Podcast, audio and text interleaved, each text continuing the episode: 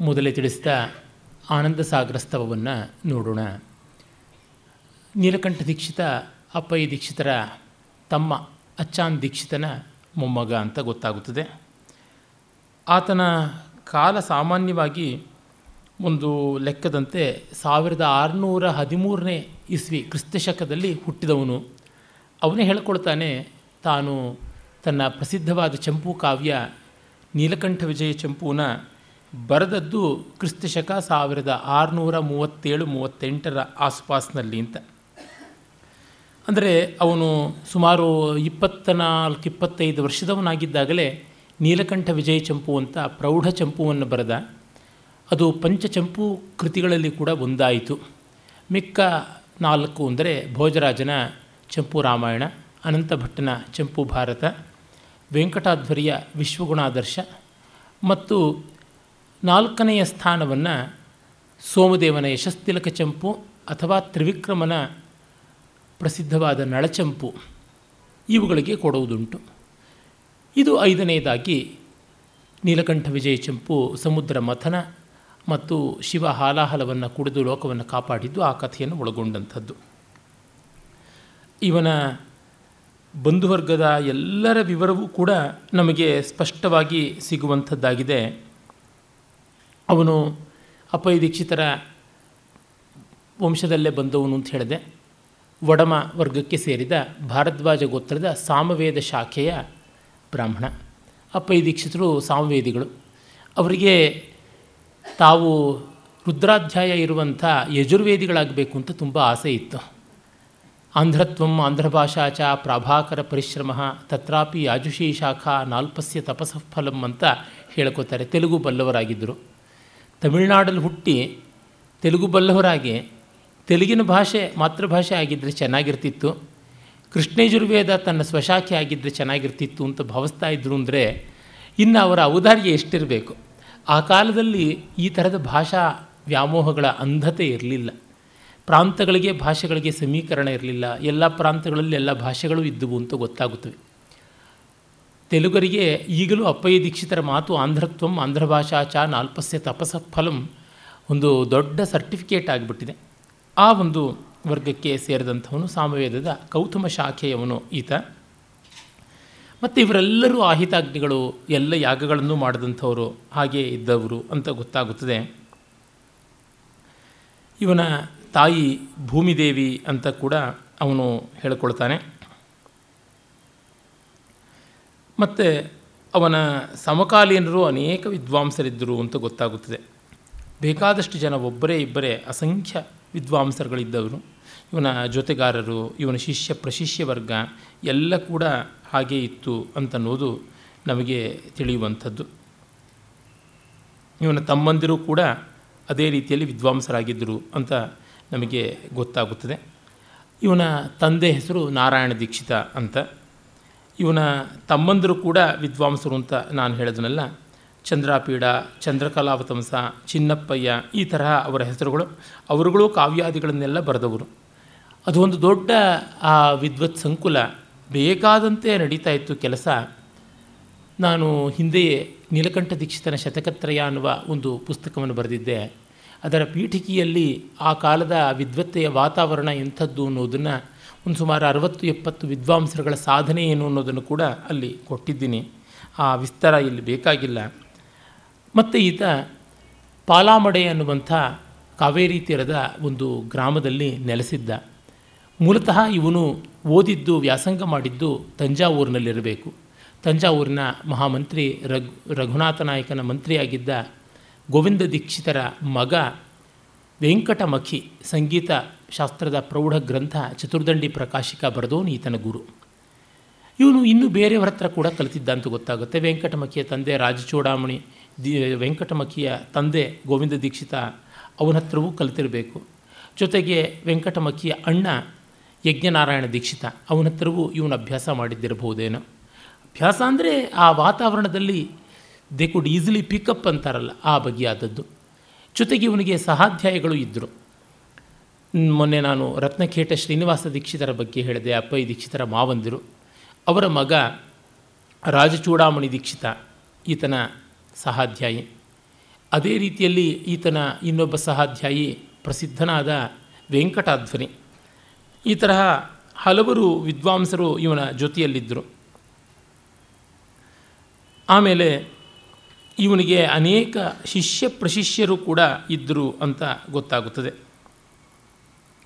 ಉದಾಹರಣೆಗೆ ಈತನ ಶಿಷ್ಯರಲ್ಲಿ ಅಗ್ರಗಣ್ಯನಾದವನು ರಾಮ ಸ್ತೋತ್ರಗಳನ್ನು ಎಷ್ಟನ್ನೋ ಬರೆದಂಥ ರಾಮಭದ್ರ ದೀಕ್ಷಿತ. ಹಾಗೆಯೇ ತುಂಬ ಒಳ್ಳೆಯ ಹಲವು ಕಾವ್ಯಗಳನ್ನು ಬರೆದಂಥ ಚಕ್ರಕವಿ. ಮತ್ತು ಇವನ ಪರಿಚಿತರಾಗಿ ಗೊತ್ತಿದ್ದಂಥವರಲ್ಲಿ ಮಹಾದೇವ ದೀಕ್ಷಿತ ಮೊದಲಾದವರು ಅನೇಕರಿದ್ದರು ಅಂತ ಗೊತ್ತಾಗುತ್ತದೆ. ಸಂಚಾರಿ ಮಹಾಭಾಷ್ಯ ಅಂತ ಹೆಸರು ಪಡ್ಕೊಂಡಿದ್ದ ದೊಡ್ಡ ವೈಯಾಕರಣ ಚೊಕ್ಕನಾಥ ಮಖೀಂದ್ರ ಇವನ ಆತ್ಮೀಯನಾಗಿದ್ದ. ಹೀಗೆ ಒಂದು ದೊಡ್ಡ ಸಮೂಹದಲ್ಲಿ ಇವನು ಬೆಳೆದಿದ್ದ ಅಂತ ಅನ್ನೋದು ನಮಗೆ ತಿಳಿಯುತ್ತದೆ.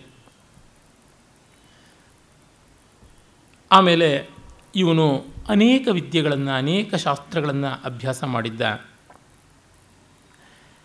ವೇದಾಂತ, ಶೈವ, ವೈಷ್ಣವಾದಿ ಶಾಸ್ತ್ರಗಳು, ತರ್ಕ, ವ್ಯಾಕರಣ, ಮೀಮಾಂಸ, ಅಲಂಕಾರ ಶಾಸ್ತ್ರ, ಜ್ಯೋತಿಷಾದಿಗಳು ಉಂಟೇ ಉಂಟು.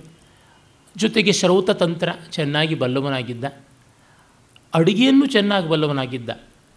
ಈ ಪ್ರಮುಖನಾದ ಅಡುಗೆಯವನನ್ನು ಶೆಫ್ ಅಂತ ಕರೀತಾರಲ್ಲ, ಅದನ್ನು ಸಂಸ್ಕೃತದಲ್ಲಿ ಪೌರೋಗವ ಅಂತ ಕರೀತಾರೆ. ಇವನಿಗೆ ಪೌರೋಗವ ಅಂತ ಬೆರೆದಿತ್ತು ಅಂತ ಗೊತ್ತಾಗುತ್ತೆ. ಅವನು ಒಳ್ಳೆ ಅಡುಗೆ ಮಾಡೋದ್ರೊಳಗೆ ನಿಸ್ಸೀಮನಾಗಿದ್ದ ಅಂತ. ಹೀಗೆ ಅನ್ನಕೋಶದಿಂದ ಆನಂದಕೋಶದವರೆಗೆ ಅನೇಕ ವಿವರಗಳಲ್ಲಿ ಇವನು ನಿಸ್ಸೀಮನಾಗಿದ್ದ ಅನ್ನುವಂಥದ್ದು ನಮಗೆ ತಿಳಿಯುತ್ತದೆ. ಆಮೇಲೆ ಇವನು ಕೇವಲ ವೇದಾಂತಾದಿ ಶಾಸ್ತ್ರಗಳನ್ನು, ಕಾವ್ಯಾದಿ ವಿದ್ಯೆಗಳನ್ನು ವಶ ಮಾಡಿಕೊಂಡವನು ಮಾತ್ರ ಅಲ್ಲ. ಮಹಾಮಂತ್ರಿಯಾಗಿದ್ದ, ರಾಜನೀತಿಯನ್ನು ಬಲ್ಲವನಾಗಿದ್ದ, ತಿರುಮಲ ನಾಯಕ ಅಂತ ಪ್ರಸಿದ್ಧನಾದ ಯಾವ ನಾಯಕ ರಾಜ ಇದ್ದ ಮಧುರೆಯಲ್ಲಿ ಆತನಿಗೆ ಮಹಾಮಂತ್ರಿಯಾಗಿದ್ದ. ಆ ತಿರುಮಲ ನಾಯಕನಿಗೂ ಮತ್ತು ತಂಜಾವೂರಿನ ರಘುನಾಥ ನಾಯಕನ ಮಗನಾಗಿದ್ದ ವಿಜಯರಾಘವ ನಾಯಕನಿಗೂ ಕೊನೆ ಮೊದಲಿಲ್ಲದ ಜಗಳ. ಈ ತಗಾದೆಗಳನ್ನು ಇವನು ಪರಿಹಾರ ಮಾಡೋದಕ್ಕಾಗದೆ ಕಡೆಗೆ ಬೇಸರಪಟ್ಟು ಪಾಲಾಮಡಿ ಗ್ರಾಮಕ್ಕೆ ಹೋಗಿ ವಿರಕ್ತನಾಗಿದ್ದು ಕಡೆಯಲ್ಲಿ ಸನ್ಯಾಸವನ್ನು ಸ್ವೀಕರಿಸಿದ ಅಂತಲೂ ಹೇಳ್ತಾರೆ ಇಲ್ಲೂ ಈಗಲೂ ಕೂಡ ಪಾಲಾಮಡಿ ಗ್ರಾಮದಲ್ಲಿ ಇವನ ಅಧಿಷ್ಠಾನ ಇವೆಲ್ಲ ಉಂಟು. ನಾನು ಈತನ ನೇರ ವಂಶಜರನ್ನು ಕೂಡ ಬಲ್ಲವನಾಗಿದ್ದೆ. ಅಂದರೆ ಆ ಒಂದು ಪರಂಪರೆ ಇನ್ನೂ ಹೆಸರಿಗಾದರೂ ಉಳಿದಿದೆ ಅಂತನ್ನೋದು ನಮಗೆ ತಿಳಿಯುತ್ತೆ. ಇನ್ನು ಇವನ ಭಾಷಾ ಶೈಲಿಯ ಬಗ್ಗೆ ಅಂತೂ ಬಹಳ ಬಹಳ ಸೊಗಸಾದ ಮಾತುಗಳನ್ನೇ ಹೇಳಬಹುದು. ಕಾರಣ, ವಕ್ರೋಕ್ತಿಯಲ್ಲಿ ಇವನು ತುಂಬ ನಿಸ್ಸೀಮ. ಸಂಸ್ಕೃತ ಭಾಷೆಯ ನುಡಿಗಟ್ಟು ಇಡಿಯಮ್ ಅಂತ ಏನು ಕರೀತಾರೆ, ಅದನ್ನು ಇವನಂತೆ ಬಳಸಿದವರು ಬಹಳ ಜನ ಇಲ್ಲ. ಯಾವ ಭಾಷೆಯ ಸೊಗಸು ಕಾಳಿದಾಸ, ಶೂದ್ರಕ, ಕ್ಷೇಮೇಂದ್ರ ಮೊದಲಾದವರುಗಳಲ್ಲಿ ತುಂಬ ಚೆನ್ನಾಗಿತ್ತು. ಅದನ್ನು ಮುಂದುವರೆಸಿದಂಥ ಶ್ರೇಯಸ್ಸು ತುಂಬ ಉಜ್ವಲವಾದ ರೀತಿಯಲ್ಲಿ ಆ ಒಂದು ವಾಗ್ರೂಢಿಯನ್ನು ಬೆಳೆಸಿದ ಶ್ರೇಯಸ್ಸು ನೀಲಕಂಠ ದೀಕ್ಷಿತನಿಗೆ ಸಲ್ಲುವಂಥದ್ದು. ಆ ಮಟ್ಟದ ಒಂದು ಸಾಹಜಿಕವಾದ ವಾಗ್ಧೋರಣೆ, ಆ ಆಸುಪಾಸಿನ ಒಂದು ಹತ್ತತ್ರ ಒಂದು ಐನೂರು ವರ್ಷಗಳ ಹಿಂದೆ, ಆರುನೂರು ವರ್ಷಗಳ ಹಿಂದೆ ಕೂಡ ಯಾವ ಕವಿಗಳಲ್ಲಿರಲಿಲ್ಲ ಅಂತ ಗೊತ್ತಾಗುತ್ತೆ ಯಾಕೆ, ಎಂಟು ಹತ್ತನೇ ಶತಮಾನ ಆದಮೇಲೆ ಈ ಬಗೆಯಲ್ಲಿ ಸಂಸ್ಕೃತ ಭಾಷೆಯನ್ನು ದುಡಿಸಿಕೊಂಡವರೇ ಇಲ್ಲ. ಚಿತ್ರಕಾವ್ಯ ಬರೆಯೋದು, ಪಾಂಡಿತ್ಯಪೂರ್ಣವಾಗಿ ಬರೆಯೋದು ಈ ರೀತಿಯಾಗಿ ತುಂಬ ಜನ ಮಾಡಿದ್ದಾರೆ. ಆದರೆ ನೀಲಕಂಠ ದೀಕ್ಷಿತನ ಒಂದು ವಾಗ್ರೀತಿ ಇದೆಯಲ್ಲ, ಅದು ಅಪ್ಪಟ ಸಂಸ್ಕೃತದ ಸಹಜ ಸುಂದರವಾದ, ಆದರೆ ಅರ್ಥ ಮಾಡಿಕೊಳ್ಳೋದಕ್ಕೆ ಸ್ವಲ್ಪ ಕಷ್ಟವೂ ಆದದ್ದು. ಕಾರಣ ಇಡಿಯಂ ಅಂದರೆ ನುಡಿಗಟ್ಟು ಆ ವಾತಾವರಣದಲ್ಲಿದ್ದರೆ ಮಾತ್ರ ಗೊತ್ತಾಗುತ್ತದೆ. ಆ ಭಾಷೆಯ ಜೀವಂತವಾದ ಜಾಡು ಅಲ್ಲಿರುವಂಥದ್ದು. ಈ ದೃಷ್ಟಿಯಲ್ಲಿ ಅವನು ಅನನ್ಯನಾದ ಕವಿ ಅಂತ ಅನ್ನಬೇಕು ನೀಲಕಂಠಸ್ಯ ವಕ್ರೋಕ್ತಿ ಸಾ ಮುಗ್ಧೇಂದು ಕಲಾ ನಿಭ ಅಂತಲೇ ಅವನಿಗೆ ಪ್ರಶಂಸೆಯನ್ನು ಕೂಡ ಮಾಡ್ತಾರೆ. ಚಂದ್ರನ ಡೊಂಕು ಎಷ್ಟು ಸುಂದರವಾದದ್ದು, ಇವನ ಮಾತಿನ ಕೊಂಕು ಅಷ್ಟು ರಮಣೀಯವಾದದ್ದು ಅಂತ.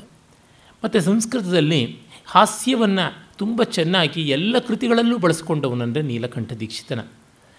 ಅಪ್ಪ ಅಥವಾ ನಮ್ಮ ಕ್ಷೇಮೇಂದ್ರ, ಇಲ್ಲವೇ ಶೂದ್ರಕ, ಹೀಗೆ ಬೆರಳೆಣಿಕೆಯವರು ವಿಶ್ವಗಣಾದರ್ಶ ಚಂಪು ಬರೆದಂಥ ವೆಂಕಟಾಧ್ವರಿ ಆ ತರಹ. ವೆಂಕಟಾಧ್ವರಿದಾದರೂ ಕೆಲವೊಮ್ಮೆ ಪಂಜೆಂಟಾದ ಹಾಸ್ಯ. ಎಷ್ಟೋ ಬಾರಿ ಸಂಸ್ಕೃತ ವಿದ್ವಾಂಸರು ಬ್ರೈನಿ ಆಗಿರುವಂಥ ಹಾಸ್ಯ ಮಾಡ್ತಾರೆ, ಇಲ್ಲ ಅಶ್ಲೀಲವಾದ ಹಾಸ್ಯಕ್ಕೆ ಬರ್ತಾರೆ. ಇವನದು ಎರಡೂ ಅಲ್ಲದೆ ನಿರರ್ಗಳವಾದ, ಚಾಮತ್ಕಾರಿಕವಾದ ಮಾತಿನ ಬಗೆ ತುಂಬ ತುಂಬ ವಿಶಿಷ್ಟ ಅಂತ ಅನಿಸುತ್ತದೆ. ಅದು ಸಂಸ್ಕೃತ ಭಾಷೆ ಬಲ್ಲವರಿಗೆ, ಆ ಜಾಡನ್ನು ನೋಡಿಕೊಂಡು ಹೋದವರಿಗೆ ಗೊತ್ತಾಗುವಂಥದ್ದು. ಈತನ ಕೃತಿಗಳು ಸಾಕಷ್ಟು ಇವೆ ಶಾಸ್ತ್ರ ಕಾವ್ಯ ಎರಡನ್ನೂ ಬರೆದಿ ಬರೆದಿದ್ದಾನೆ. ಇವನ ಮಹಾಕಾವ್ಯ ಒಂದು ಶಿವಲೀಲಾರ್ಣವ ಅಂತ. ಹಾಲಾಸ್ಯ ಪುರಾಣ ಅಂತ ಯಾವುದನ್ನು ಕರೀತಾರೆ, ಅದನ್ನು ಆಧರಿಸಿಕೊಂಡು ಬರೆದದ್ದು. ತಮಿಳಿನಲ್ಲಿ ಪೆರಿಯ ಪುರಾಣಂ ಆಡಲ್ ಪುರಾಣಂ ಅಂತೆಲ್ಲ ಇರುವಂಥ ಕಥೆಗಳು ಕೂಡ ಆ ಹಾಲಾಸ್ಯ ಪುರಾಣದ ಆಧಾರದ ಮೇಲೆ. ಅಂದರೆ ಪಾಂಡ್ಯ ರಾಜ ಮಲಯಧ್ವಜನ ಮಗಳಾಗಿ ಪರದೇವತೆ ಮೀನಾಕ್ಷಿ ಜನಿಸಿ ಸಾಕ್ಷಾತ್ ಸುಂದರೇಶ್ವರನನ್ನು ಶೊಕ್ಕನಾಥ ಅಂತ ಕರೀತಾರೆ. ಶೊಕ್ಕರದು ಅಂದರೆ ತಮಿಳಿನಲ್ಲಿ ಕೊಬ್ಬುವುದು ಮೈಮರೆಯುವುದು ಒಂದು ರೀತಿಯಾಗಿ ಮದ ಅಂತ. ಆತ ಅಷ್ಟು ಮದಿಸಿದ ಮೋಹನಾಕಾರನಾದ ಮೂರ್ತಿ ಮಹಾದೇವ ಅವನನ್ನು ಇವಳು ಪಾಣಿಗ್ರಹಣ ಮಾಡಿದಳು ಅಂತ. ಆ ಒಂದು ದೇವಸ್ಥಾನ ಮಧುರೈ ದೇವಸ್ಥಾನದಲ್ಲಿ ನೆಲೆಯಾದ ಆ ಒಬ್ಬ ಮಹಾದೇವನ ಲೀಲಾವಿಲಾಸವನ್ನು, ಅದು ತಮಿಳಿನಲ್ಲಿ ತಿರುವಿಳೆಯಾಡಲ್ ಅಂತ ತಿರು ಅಂದರೆ ಮಂಗಳಮಯವಾದ ಶ್ರೀ ಶ್ರೀ ಕ್ರೀಡಾ, ಶ್ರೀ ಕೇಲಿ ಅಂತ ಕರಿತೀವಲ್ಲ, ಆ ರೀತಿಯಾದದ್ದು. ಅದರ ಬಗ್ಗೆ ವಿಶಿಷ್ಟವಾದ ರಚನೆ, ಸಂಸ್ಕೃತದಲ್ಲಿ ಆ ರೀತಿಯಾದ ಕಾವ್ಯ ಇನ್ನೊಂದಿಲ್ಲ. ಇಪ್ಪತ್ತೆರಡು ಸರ್ಗಗಳ ನಿರ್ಗಳವಾಗಿ ಧಾರಧಾರಿಯಾಗಿ ಹರಿಯುವಂಥ ಶ್ಲೋಕಗಳು. ಚಿತ್ರಕಾವ್ಯವನ್ನು ಎಲ್ಲೂ ಅವನು ಬಳಸೋಲ್ಲ. ತುಂಬ ಪ್ರಾಸಾದಿಕವಾದ ಶೈಲಿ, ನುಡಿಗಟ್ಟಿನ ರಮಣೀಯತೆ ಇರುವಂಥದ್ದು. ಮತ್ತೊಂದು ಗಂಗಾವತರಣ, ಎಂಟು ಸರ್ಗಗಳ ಕಾವ್ಯ. ಆ ಎಂಟು ಸರ್ಗಗಳ ಕಾವ್ಯದಲ್ಲಿ ಗಂಗೆ ಭಗೀರಥನ ಪ್ರಯತ್ನದಿಂದ ಹೇಗೆ ಭೂಮಿಗೆ ಬಂದಳು ಅನ್ನುವುದನ್ನು ಕವಿ ಹೇಳ್ತಾನೆ. ಅದು ಒಂದು ಖಂಡಕಾವ್ಯದಂತೆ ಇರುವಂಥದ್ದು ಅನ್ಬೋದು. ಅದರ ಶೈಲಿಯೂ ತುಂಬ ಸೊಗಸಾದದ್ದು. ಆಮೇಲೆ ಮುಕುಂದ ವಿಲಾಸ ಅಂತ ಒಂದು ವಿಷ್ಣು ಪರವಾದ ಕೃಷ್ಣಲೀಲೆಯ ಕಾವ್ಯವನ್ನು ಬರೆದಿದ್ದ. ದುರ್ದೈವದಿಂದ ಅದು ಅಚ್ಚಾಗಿಲ್ಲ, ಹಸ್ತಪ್ರತಿಯಲ್ಲಿದೆ, ಅದು ಮೂರು ಸರ್ಗ ಮಾತ್ರ ದೊರೆತಿರುವಂಥದ್ದು. ಮತ್ತು ಚೆಂಪು ಕಾವ್ಯಗಳಲ್ಲಿ ಪ್ರಸಿದ್ಧವಾದ ನೀಲಕಂಠ ವಿಜಯ ಚಂಪು, ಅದು ಇದ್ದೇ ಇದೆ. ಅದು ಐದು ಆಶ್ವಾಸಗಳಲ್ಲಿ ಸುಮಾರು ಇನ್ನೂರ ಎಪ್ಪತ್ತೊಂಬತ್ತು ಇನ್ನೂರೆಂಬತ್ತು ಶ್ಲೋಕಗಳು, ಮತ್ತು ತದನುಸಾರವಾದ ಗದ್ಯ ಭಾಗವು ಸೇರಿರುವಂಥ ಪ್ರೌಢ ಪ್ರಸಾದವಾದ ಶೈಲಿಯ ಕೃತಿ. ಅವನ ಹಾಸ್ಯ ಇಂಥದ್ದು ಅಂತಂದರೆ ಸ್ವರ್ಗವನ್ನೇ ಗೇಲಿ ಮಾಡಿಬಿಡ್ತಾನೆ. ಈ ಸ್ವರ್ಗದಲ್ಲಿ ಏನಿದೆ ಅಂತೆಲ್ಲ ಹೇಳಿಬಿಟ್ಟಿದ್ನು. ಕಾಂಚನಂ ಯತ್ರ ಮೃದ್ಭೂತೆ ಕಾಮಿನ್ಯ ಸ್ಥಿತಿವೌಕಸಾಂ ಕುಲಾಲ ಭೂಷಣಾಕಾಂಕ್ಷಯಾನೂನಂ ಕುಲಾಲಾನ್ ಪರ್ಯುಪಾಸತೆ ಅಂತಾನೆ ಗಂಗಾವತರಣದಲ್ಲಿ ಸ್ವರ್ಗದಲ್ಲಿ ಮಣ್ಣೇ ಹೊನ್ನು. ನೆಲವೆಲ್ಲ ಹೊನ್ನು. ಹಾಗಾಗಿ ಪಾಪ ಅವರು ಬಂಗಾರದ ಒಡವೆ ತೊಟ್ಟುಕೊಳ್ಳೋದು ಅಂದರೆ ಅವರ ಪಾಲಿಗೆ ಅದು ಅವಮಾನ. ಹಾಗಾಗಿ ಅವರು rare which is rare that is precious ಅಂತಾರಲ್ಲ ಆಗ ಕುಂಬಾರರ ಹತ್ರ ಹೋಗಿ ಮಣ್ಣಿನ ಒಡವೆ ಮಾಡಿಸ್ಕೊಳ್ಬೇಕಷ್ಟೇ ದೇವತೆಗಳು ಅಂತ ಹೇಳ್ಬಿಟ್ಟಂತಾನೆ. ಅಸ್ತಿಸ್ವಾದಯಿತು ಸುಧಾಸ್ತಿ ವಸಿತು ವಾಸೋ ನಭಶ್ಚಾರಿಣಾಂ ಧರ್ತು ಸಂತಿ ಚ ಭೂಷಣಾನಿ ಶತಶೋ ನಸ್ತ್ವ, ನತ್ವಸ್ತಿ ಧೀರ್ಜೀವಿತು ಏನಾನ್ಯಾನ್ ಉಪಜೀವ್ಯ ಸರ್ವವಿಭವೆ ಕರ್ಮೈಕಲಭ್ಯೇ ಪದೇಪಿ ಆಯಸ್ಯಂತಿ ವೃಥೈವ ಸೇವಕ ಇತಿ ಸ್ವಾಮಿ ಇತಿ ದುರ್ಮೇಧಸ ಅಂತಾನೆ. ನೋಡಿದ್ರೆ ಕುಡಿಯೋದಕ್ಕೆ ಅಮೃತ ಇದೆ, ಅದನ್ನು ಕುಡಿದ ಮೇಲೆ ಹಸಿವೆ ಆಗೋದಿಲ್ಲ. ತೊಡೋದಕ್ಕೆ, ಉಡೋದಕ್ಕೆ ಕಲ್ಪವೃಕ್ಷ, ಚಿಂತಾಮಣಿ ಮೊದಲಾದವು ಕೊಟ್ಟಂಥ ದಿವ್ಯ ವಸ್ತ್ರಗಳಿವೆ, ಒಡವೆ ಅಲಂಕಾರಗಳಿವೆ. ಇನ್ನು ಬೇಕು ಅಂದರೆ ಕೇಳಿದ್ರೆ ಕಾಮಧೇನು ಇದೆ. ಅಪ್ಸರೆಯರಿದ್ದಾರೆ. ಇಷ್ಟೆಲ್ಲ ಇದ್ದ ಮೇಲೂ ಅವ್ರಿಗೊಬ್ಬ ರಾಜ ಬೇಕಂತೆ, ರಾಜನಿಗೆ ಇವರ ಸೇವಕರಂತೆ, ಇಂದ್ರ ದೇವೇಂದ್ರ, ದೇವತೆಗಳ ಇಂದ್ರ ಅಂತೆ, ದೇವರಾಜ ಅಂತೆ, ಇವರು ಚಾಕರಿ ಮಾಡ್ಕೊಂಡಿರ್ತಾರಂತೆ. ಅವ್ರಿಗೆ ಬುದ್ಧಿ ಮಾತ್ರ ಒಂದೂ ಇಲ್ಲ. ಇಷ್ಟು ಅನುಕೂಲ ಇದ್ದ ಮೇಲೆ ಯಾಕೆ ದುಡ್ಕೊಂಡು ತಿನ್ನಬೇಕು ಯಾತಕ್ಕೆ ಸ್ವಾಮಿ ಸೇವಕ ಭೃತ್ಯ ಭಾವ ಇವೆಲ್ಲ ಬೇಡದ್ದಲ್ವ? ಎಲ್ಲ ಕರ್ಮಫಲವಾಗಿ ಸಿಗುವಂಥ ಜಾಗದಲ್ಲಿ ಇವ್ರು ಯಾಕೆ ಹೀಗೆ ಮಾಡ್ಕೋತಾರೆ ಅಂತಂತಾನೆ. ಎಲ್ಲ ಒಂದು ಕಾಮಧೇನು, ಒಂದು ಕಲ್ಪವೃಕ್ಷ, ಒಂದು ಚಿಂತಾಮಣಿಯೇ ಕೊಡುವಾಗ ಪೇಟೆ ಬೀದಿ ಇಲ್ಲ. ಇನ್ನು ಆ ಸ್ವರ್ಗಕ್ಕೆ ಎಂಥ ಸೊಗಸಿರುತ್ತದೆ? ಮಾಲ್ ಇಲ್ಲ ಅಂತಂದರೆ ಏನು ಕಮಾಲು ಉಂಟು ಸ್ವರ್ಗದಲ್ಲಿ ಅಂತೆಲ್ಲ ಗೇಲಿ ಮಾಡ್ತಾನೆ. ಹೀಗೆ ಅವನ ಹಾಸ್ಯ ಅಷ್ಟು ನಿರ್ಗಳವಾದಂಥದ್ದು, ಸೊಗಸಾದದ್ದು. ಆಮೇಲೆ ನಳಚರಿತ್ರ ನಾಟಕ ಅಂತ ಈಗ ಅಪೂರ್ಣವಾಗಿ ಸಿಕ್ಕಿದೆ. ಆರು ಅಂಕಗಳ ಒಂದು ಭಾಗ. ಆರನೇ ಅಂಕ ತ್ರುಟಿತವಾಗಿದೆ ಸ್ವಲ್ಪ. ನಳಚರಿತ್ರೆ. ಗೊತ್ತಿರುವಂತೆ ನಮಗೆ ನಳದ ಮೀಂತಿಯರ ಮದುವೆ, ಅಂದರೆ ಸ್ವಯಂವರ ಮತ್ತು ಅವರ ಕಷ್ಟ, ನೋವು ಇವುಗಳನ್ನೆಲ್ಲ ವಿವರಿಸುವಂಥದ್ದು. ಶೈಲಿ ಎಂದಿನಂತೆ ರಮಣೀಯವಾದದ್ದು. ಮತ್ತು ಅವನು ಬರೆದ ಲಘುಕೃತಿಗಳು ಇನ್ನು ಹಲವು ಉಂಟು. ಇದು ಪ್ರಧಾನವಾದ ಕಾವ್ಯಕೃತಿಗಳು. ಕೈಯಟ ವ್ಯಾಖ್ಯಾನ ಅಂತ ಮಹಾಭಾಷ್ಯ ಯಾವುದನ್ನು ಪತಂಜಲಿ ಮಹರ್ಷಿಗಳು ಪಾಣಿನಿ ಸೂತ್ರಗಳ ಮೇಲೆ ಬರೆದಂಥ ವ್ಯಾಖ್ಯಾನವೋ, ಆ ಮಹಾಭಾಷ್ಯದ ಮೇಲೆ ಒಂದು ವಿವರಣೆ ಕೈಯಟ ಅಂತ ಕಾಶ್ಮೀರದ ವಿದ್ವಾಂಸ ಬರೆದ ಮಹಾಭಾಷ್ಯ ಪ್ರದೀಪ ಅಂತ. ಅದಕ್ಕೆ ಒಂದು ವ್ಯಾಖ್ಯಾನವನ್ನು ಬರೆದಿದ್ದಾನೆ. ಅದು ಮಹಾವಿದ್ವತ್ತೆಯ ಕೆಲಸ. ಇದು ಹಸ್ತಪ್ರತಿಯಲ್ಲಿಯೇ ಇದೆ. ಈ ಬಗ್ಗೆ ಸಂಚಾರಿ ಮಹಾಭಾಷ್ಯ ಅಂತ ಹೆಸರು ಪಡೆದ ಶೊಕ್ಕನಾಥ ಮಕ್ಕೀಂದ್ರನೇ ಕೊಂಡಾಟವನ್ನು ಮಾಡ್ತಾನೆ. ಆಮೇಲೆ ಶಿವತತ್ವ ರಹಸ್ಯ ಅಂತ ಸ್ಕಂದ ಪುರಾಣದ ಶಿವಸಂಹಿತೆಯಲ್ಲಿ ಬರುವ ಶಿವ ಅಷ್ಟೋತ್ತರ ಶತನಾಮದ ಒಂದೊಂದು ಹೆಸರಿನ ಮಹಾತ್ಮ್ಯವನ್ನು, ಅರ್ಥವ್ಯಾಪ್ತಿಯನ್ನು ವರ್ಣಿಸುವಂತಹ ಕೃತಿ. ಮತ್ತು ಶೈವ, ವೈಷ್ಣವ ಭೇದಗಳನ್ನು, ಶೈವ ತಿರಸ್ಕಾರವನ್ನು ಅವನ್ನೆಲ್ಲ ಖಂಡನೆ ಮಾಡುವಂಥದ್ದು. ಸೌಭಾಗ್ಯ ಚಂದ್ರಾತಪ ಶ್ರೀವಿದ್ಯಾ ಸಂಬಂಧಿಯಾದಂಥ ಕೃತಿ. ಇದು ಹಸ್ತಪ್ರತಿಯಲ್ಲಿದೆ. ಎರಡು ಪರಿಚ್ಛೇದಗಳಲ್ಲಿದೆ. ಆಮೇಲೆ ಶಿವೋತ್ಕರ್ಷ ಮಂಜರಿ ಅಂತ. ಅದು ಈಶ್ವರನನ್ನು ಐವತ್ತೆರಡು ಪದ್ಯಗಳಲ್ಲಿ ತುಂಬ ಚೆನ್ನಾಗಿ ಸ್ತುತಿ ಮಾಡತಕ್ಕಂಥದ್ದು. ಸಸ್ವಾಮಿ ಮಮ ದೈವತಂ ತದಿತರಂ ನಾಮ್ನಾಪಿ ನಾಮ್ನಾಯತೆ ಅನ್ನುವಂಥ ಒಂದು ಪಲ್ಲವಿ, ನಾಲ್ಕನೇ ಸಾಲು ಎಲ್ಲ ಪದ್ಯಗಳಲ್ಲೂ ಬರುವಂಥದ್ದು. ಆಮೇಲೆ ನಮ್ಮ ಈ ಹೊತ್ತಿನ ಆನಂದ ಸಾಗರಸ್ತವ ನೂರು, ಅಂದರೆ ನೂರ ಎಂಟು ಶ್ಲೋಕಗಳ ದೇವಿ ಪರವಾದ ಸ್ತೋತ್ರ ಕಾವ್ಯ ಮತ್ತು ಗುರುತತ್ವ ಮಾಲಿಕ ಅಂತ ಇಪ್ಪತ್ತೆಂಟು ಶ್ಲೋಕಗಳ ಗುರುವಿನ ಬಗೆಗಿನ ಒಂದು ಸ್ತೋತ್ರ. ಇದು ತನಗೆ ಸನ್ಯಾಸ ದೀಕ್ಷೆಯನ್ನು ಕೊಟ್ಟಂತಹ ಗೀರ್ವಾಣೇಂದ್ರ ಸರಸ್ವತಿ ಆತನ ಬಗೆಗೆ ಇರುವಂಥದ್ದು ಕಂಚಿ ಪೀಠ ಅದಕ್ಕೆ ಸಂಬಂಧಪಟ್ಟಿದ್ದು. ಮತ್ತು ರಾಮಾಯಣ ಸಾರ ಸಂಗ್ರಹ ಅಥವಾ ರಘುವೀರಸ್ತವ ಅನ್ನುವ ಒಂದು ಚಿಕ್ಕ ಕೃತಿ ಮೂವತ್ತ್ಮೂರು ಪದ್ಯಗಳಲ್ಲಿ ರಾಮಕಥೆಯನ್ನು ರಮಣೀಯವಾದ ಅಲಂಕಾರ ಚಾತುರ್ಯದಿಂದ ವಕ್ರೋಕ್ತಿಯಿಂದ ವರ್ಣಿಸುವಂಥದ್ದು. ಮತ್ತು ಚಂಡಿ ರಹಸ್ಯ ಅಂತ ಲಲಿತಾ ತ್ರಿಪುರ ಸುಂದರಿಯ ಕೇಶಾದಿ ಪಾದಾಂತ ಸ್ತೋತ್ರ, ಇದು ಮೂವತ್ತು ಮೂವತ್ತಾರು ಪದ್ಯಗಳ ಸಂಗ್ರಹವಾದ ಕೃತಿ. ಶಾಂತಿ ವಿಲಾಸ ಅಂತ ವೈರಾಗ್ಯವನ್ನು ಪ್ರತಿನಿಧಿಸುವಂತಹ ಐವತ್ತು ಪದ್ಯಗಳ ಚೆನ್ನಾಗಿರುವಂಥ ಒಂದು ರಚನೆ ಮಂದಾಕ್ರಾಂತ ವೃತ್ತದಲ್ಲಿದೆ. ಅದು ನಾನು ಕನ್ನಡಕ್ಕೆ ಅನುವಾದ ಮಾಡಿದ್ದೀನಿ. ಆಮೇಲೆ ಅನ್ಯಾಪದೇಶ ಶತಕ ಅಂತ. ಅನ್ಯೋಕ್ತಿಯಲ್ಲಿ ಇವನು ಎತ್ತಿದ ಕೈ. ಅನ್ಯೋಕ್ತಿ ಅಂದರೆ ಒಂದನ್ನು ಉದ್ದೇಶಿಸಿ ಹೇಳೋದು, ಅದು ಮತ್ತೊಂದಕ್ಕೆ ಪರಿಣಾಮವನ್ನು ತರುವಂಥದ್ದು. ಅಖಿಲೇಶು ವಿಹಂಗೇಶು ಸತ್ಸು ಸ್ವಚ್ಛಂದಚಾರಿಷು ಪಿಕ್ ಶುಕ ಪಂಜರ ಬಂಧಸ್ತೆ ಮಧುರಾಣಾಂ ಗಿರಾಂ ಫಲಂ ಅಂತ. ಎಲ್ಲ ಪಕ್ಷಿಗಳು ನಿಶಂಕೆಯಾಗಿ ಆಕಾಶದಲ್ಲಿ ಹಾರಾಡಿಕೊಂಡಿರುವಾಗ, ಗಿಳಿಯೇ, ನಿನಗೆ ಮಾತ್ರ ಪಂಜರ ಬಂದ, ಒಳ್ಳೆ ಮಾತಿಗೆ ನೋಡು ಎಂಥ ಫಲ ಅಂತ.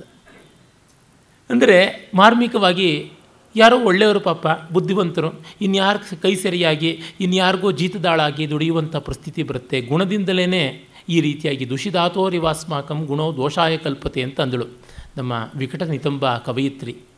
ಆ ರೀತಿಯಾಗಿ ಆಗುವಂಥದ್ದು. ಆ ಥರದ ನೂರು ಶಾರ್ದೂಲ ಕ್ರೀಡಿತ ಪದ್ಯಗಳನ್ನು ಬರೆದಿದ್ದಾರೆ. ತುಂಬ ಚೆನ್ನಾಗಿವೆ.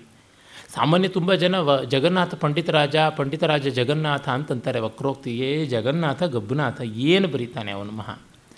ನಿಜವಾಗಿ ಅನ್ಯೋಕ್ತಿಯಿಂದ ಭಲ್ಲಟ ಮತ್ತು ನೀಲಕಂಠ ದೀಕ್ಷಿತ.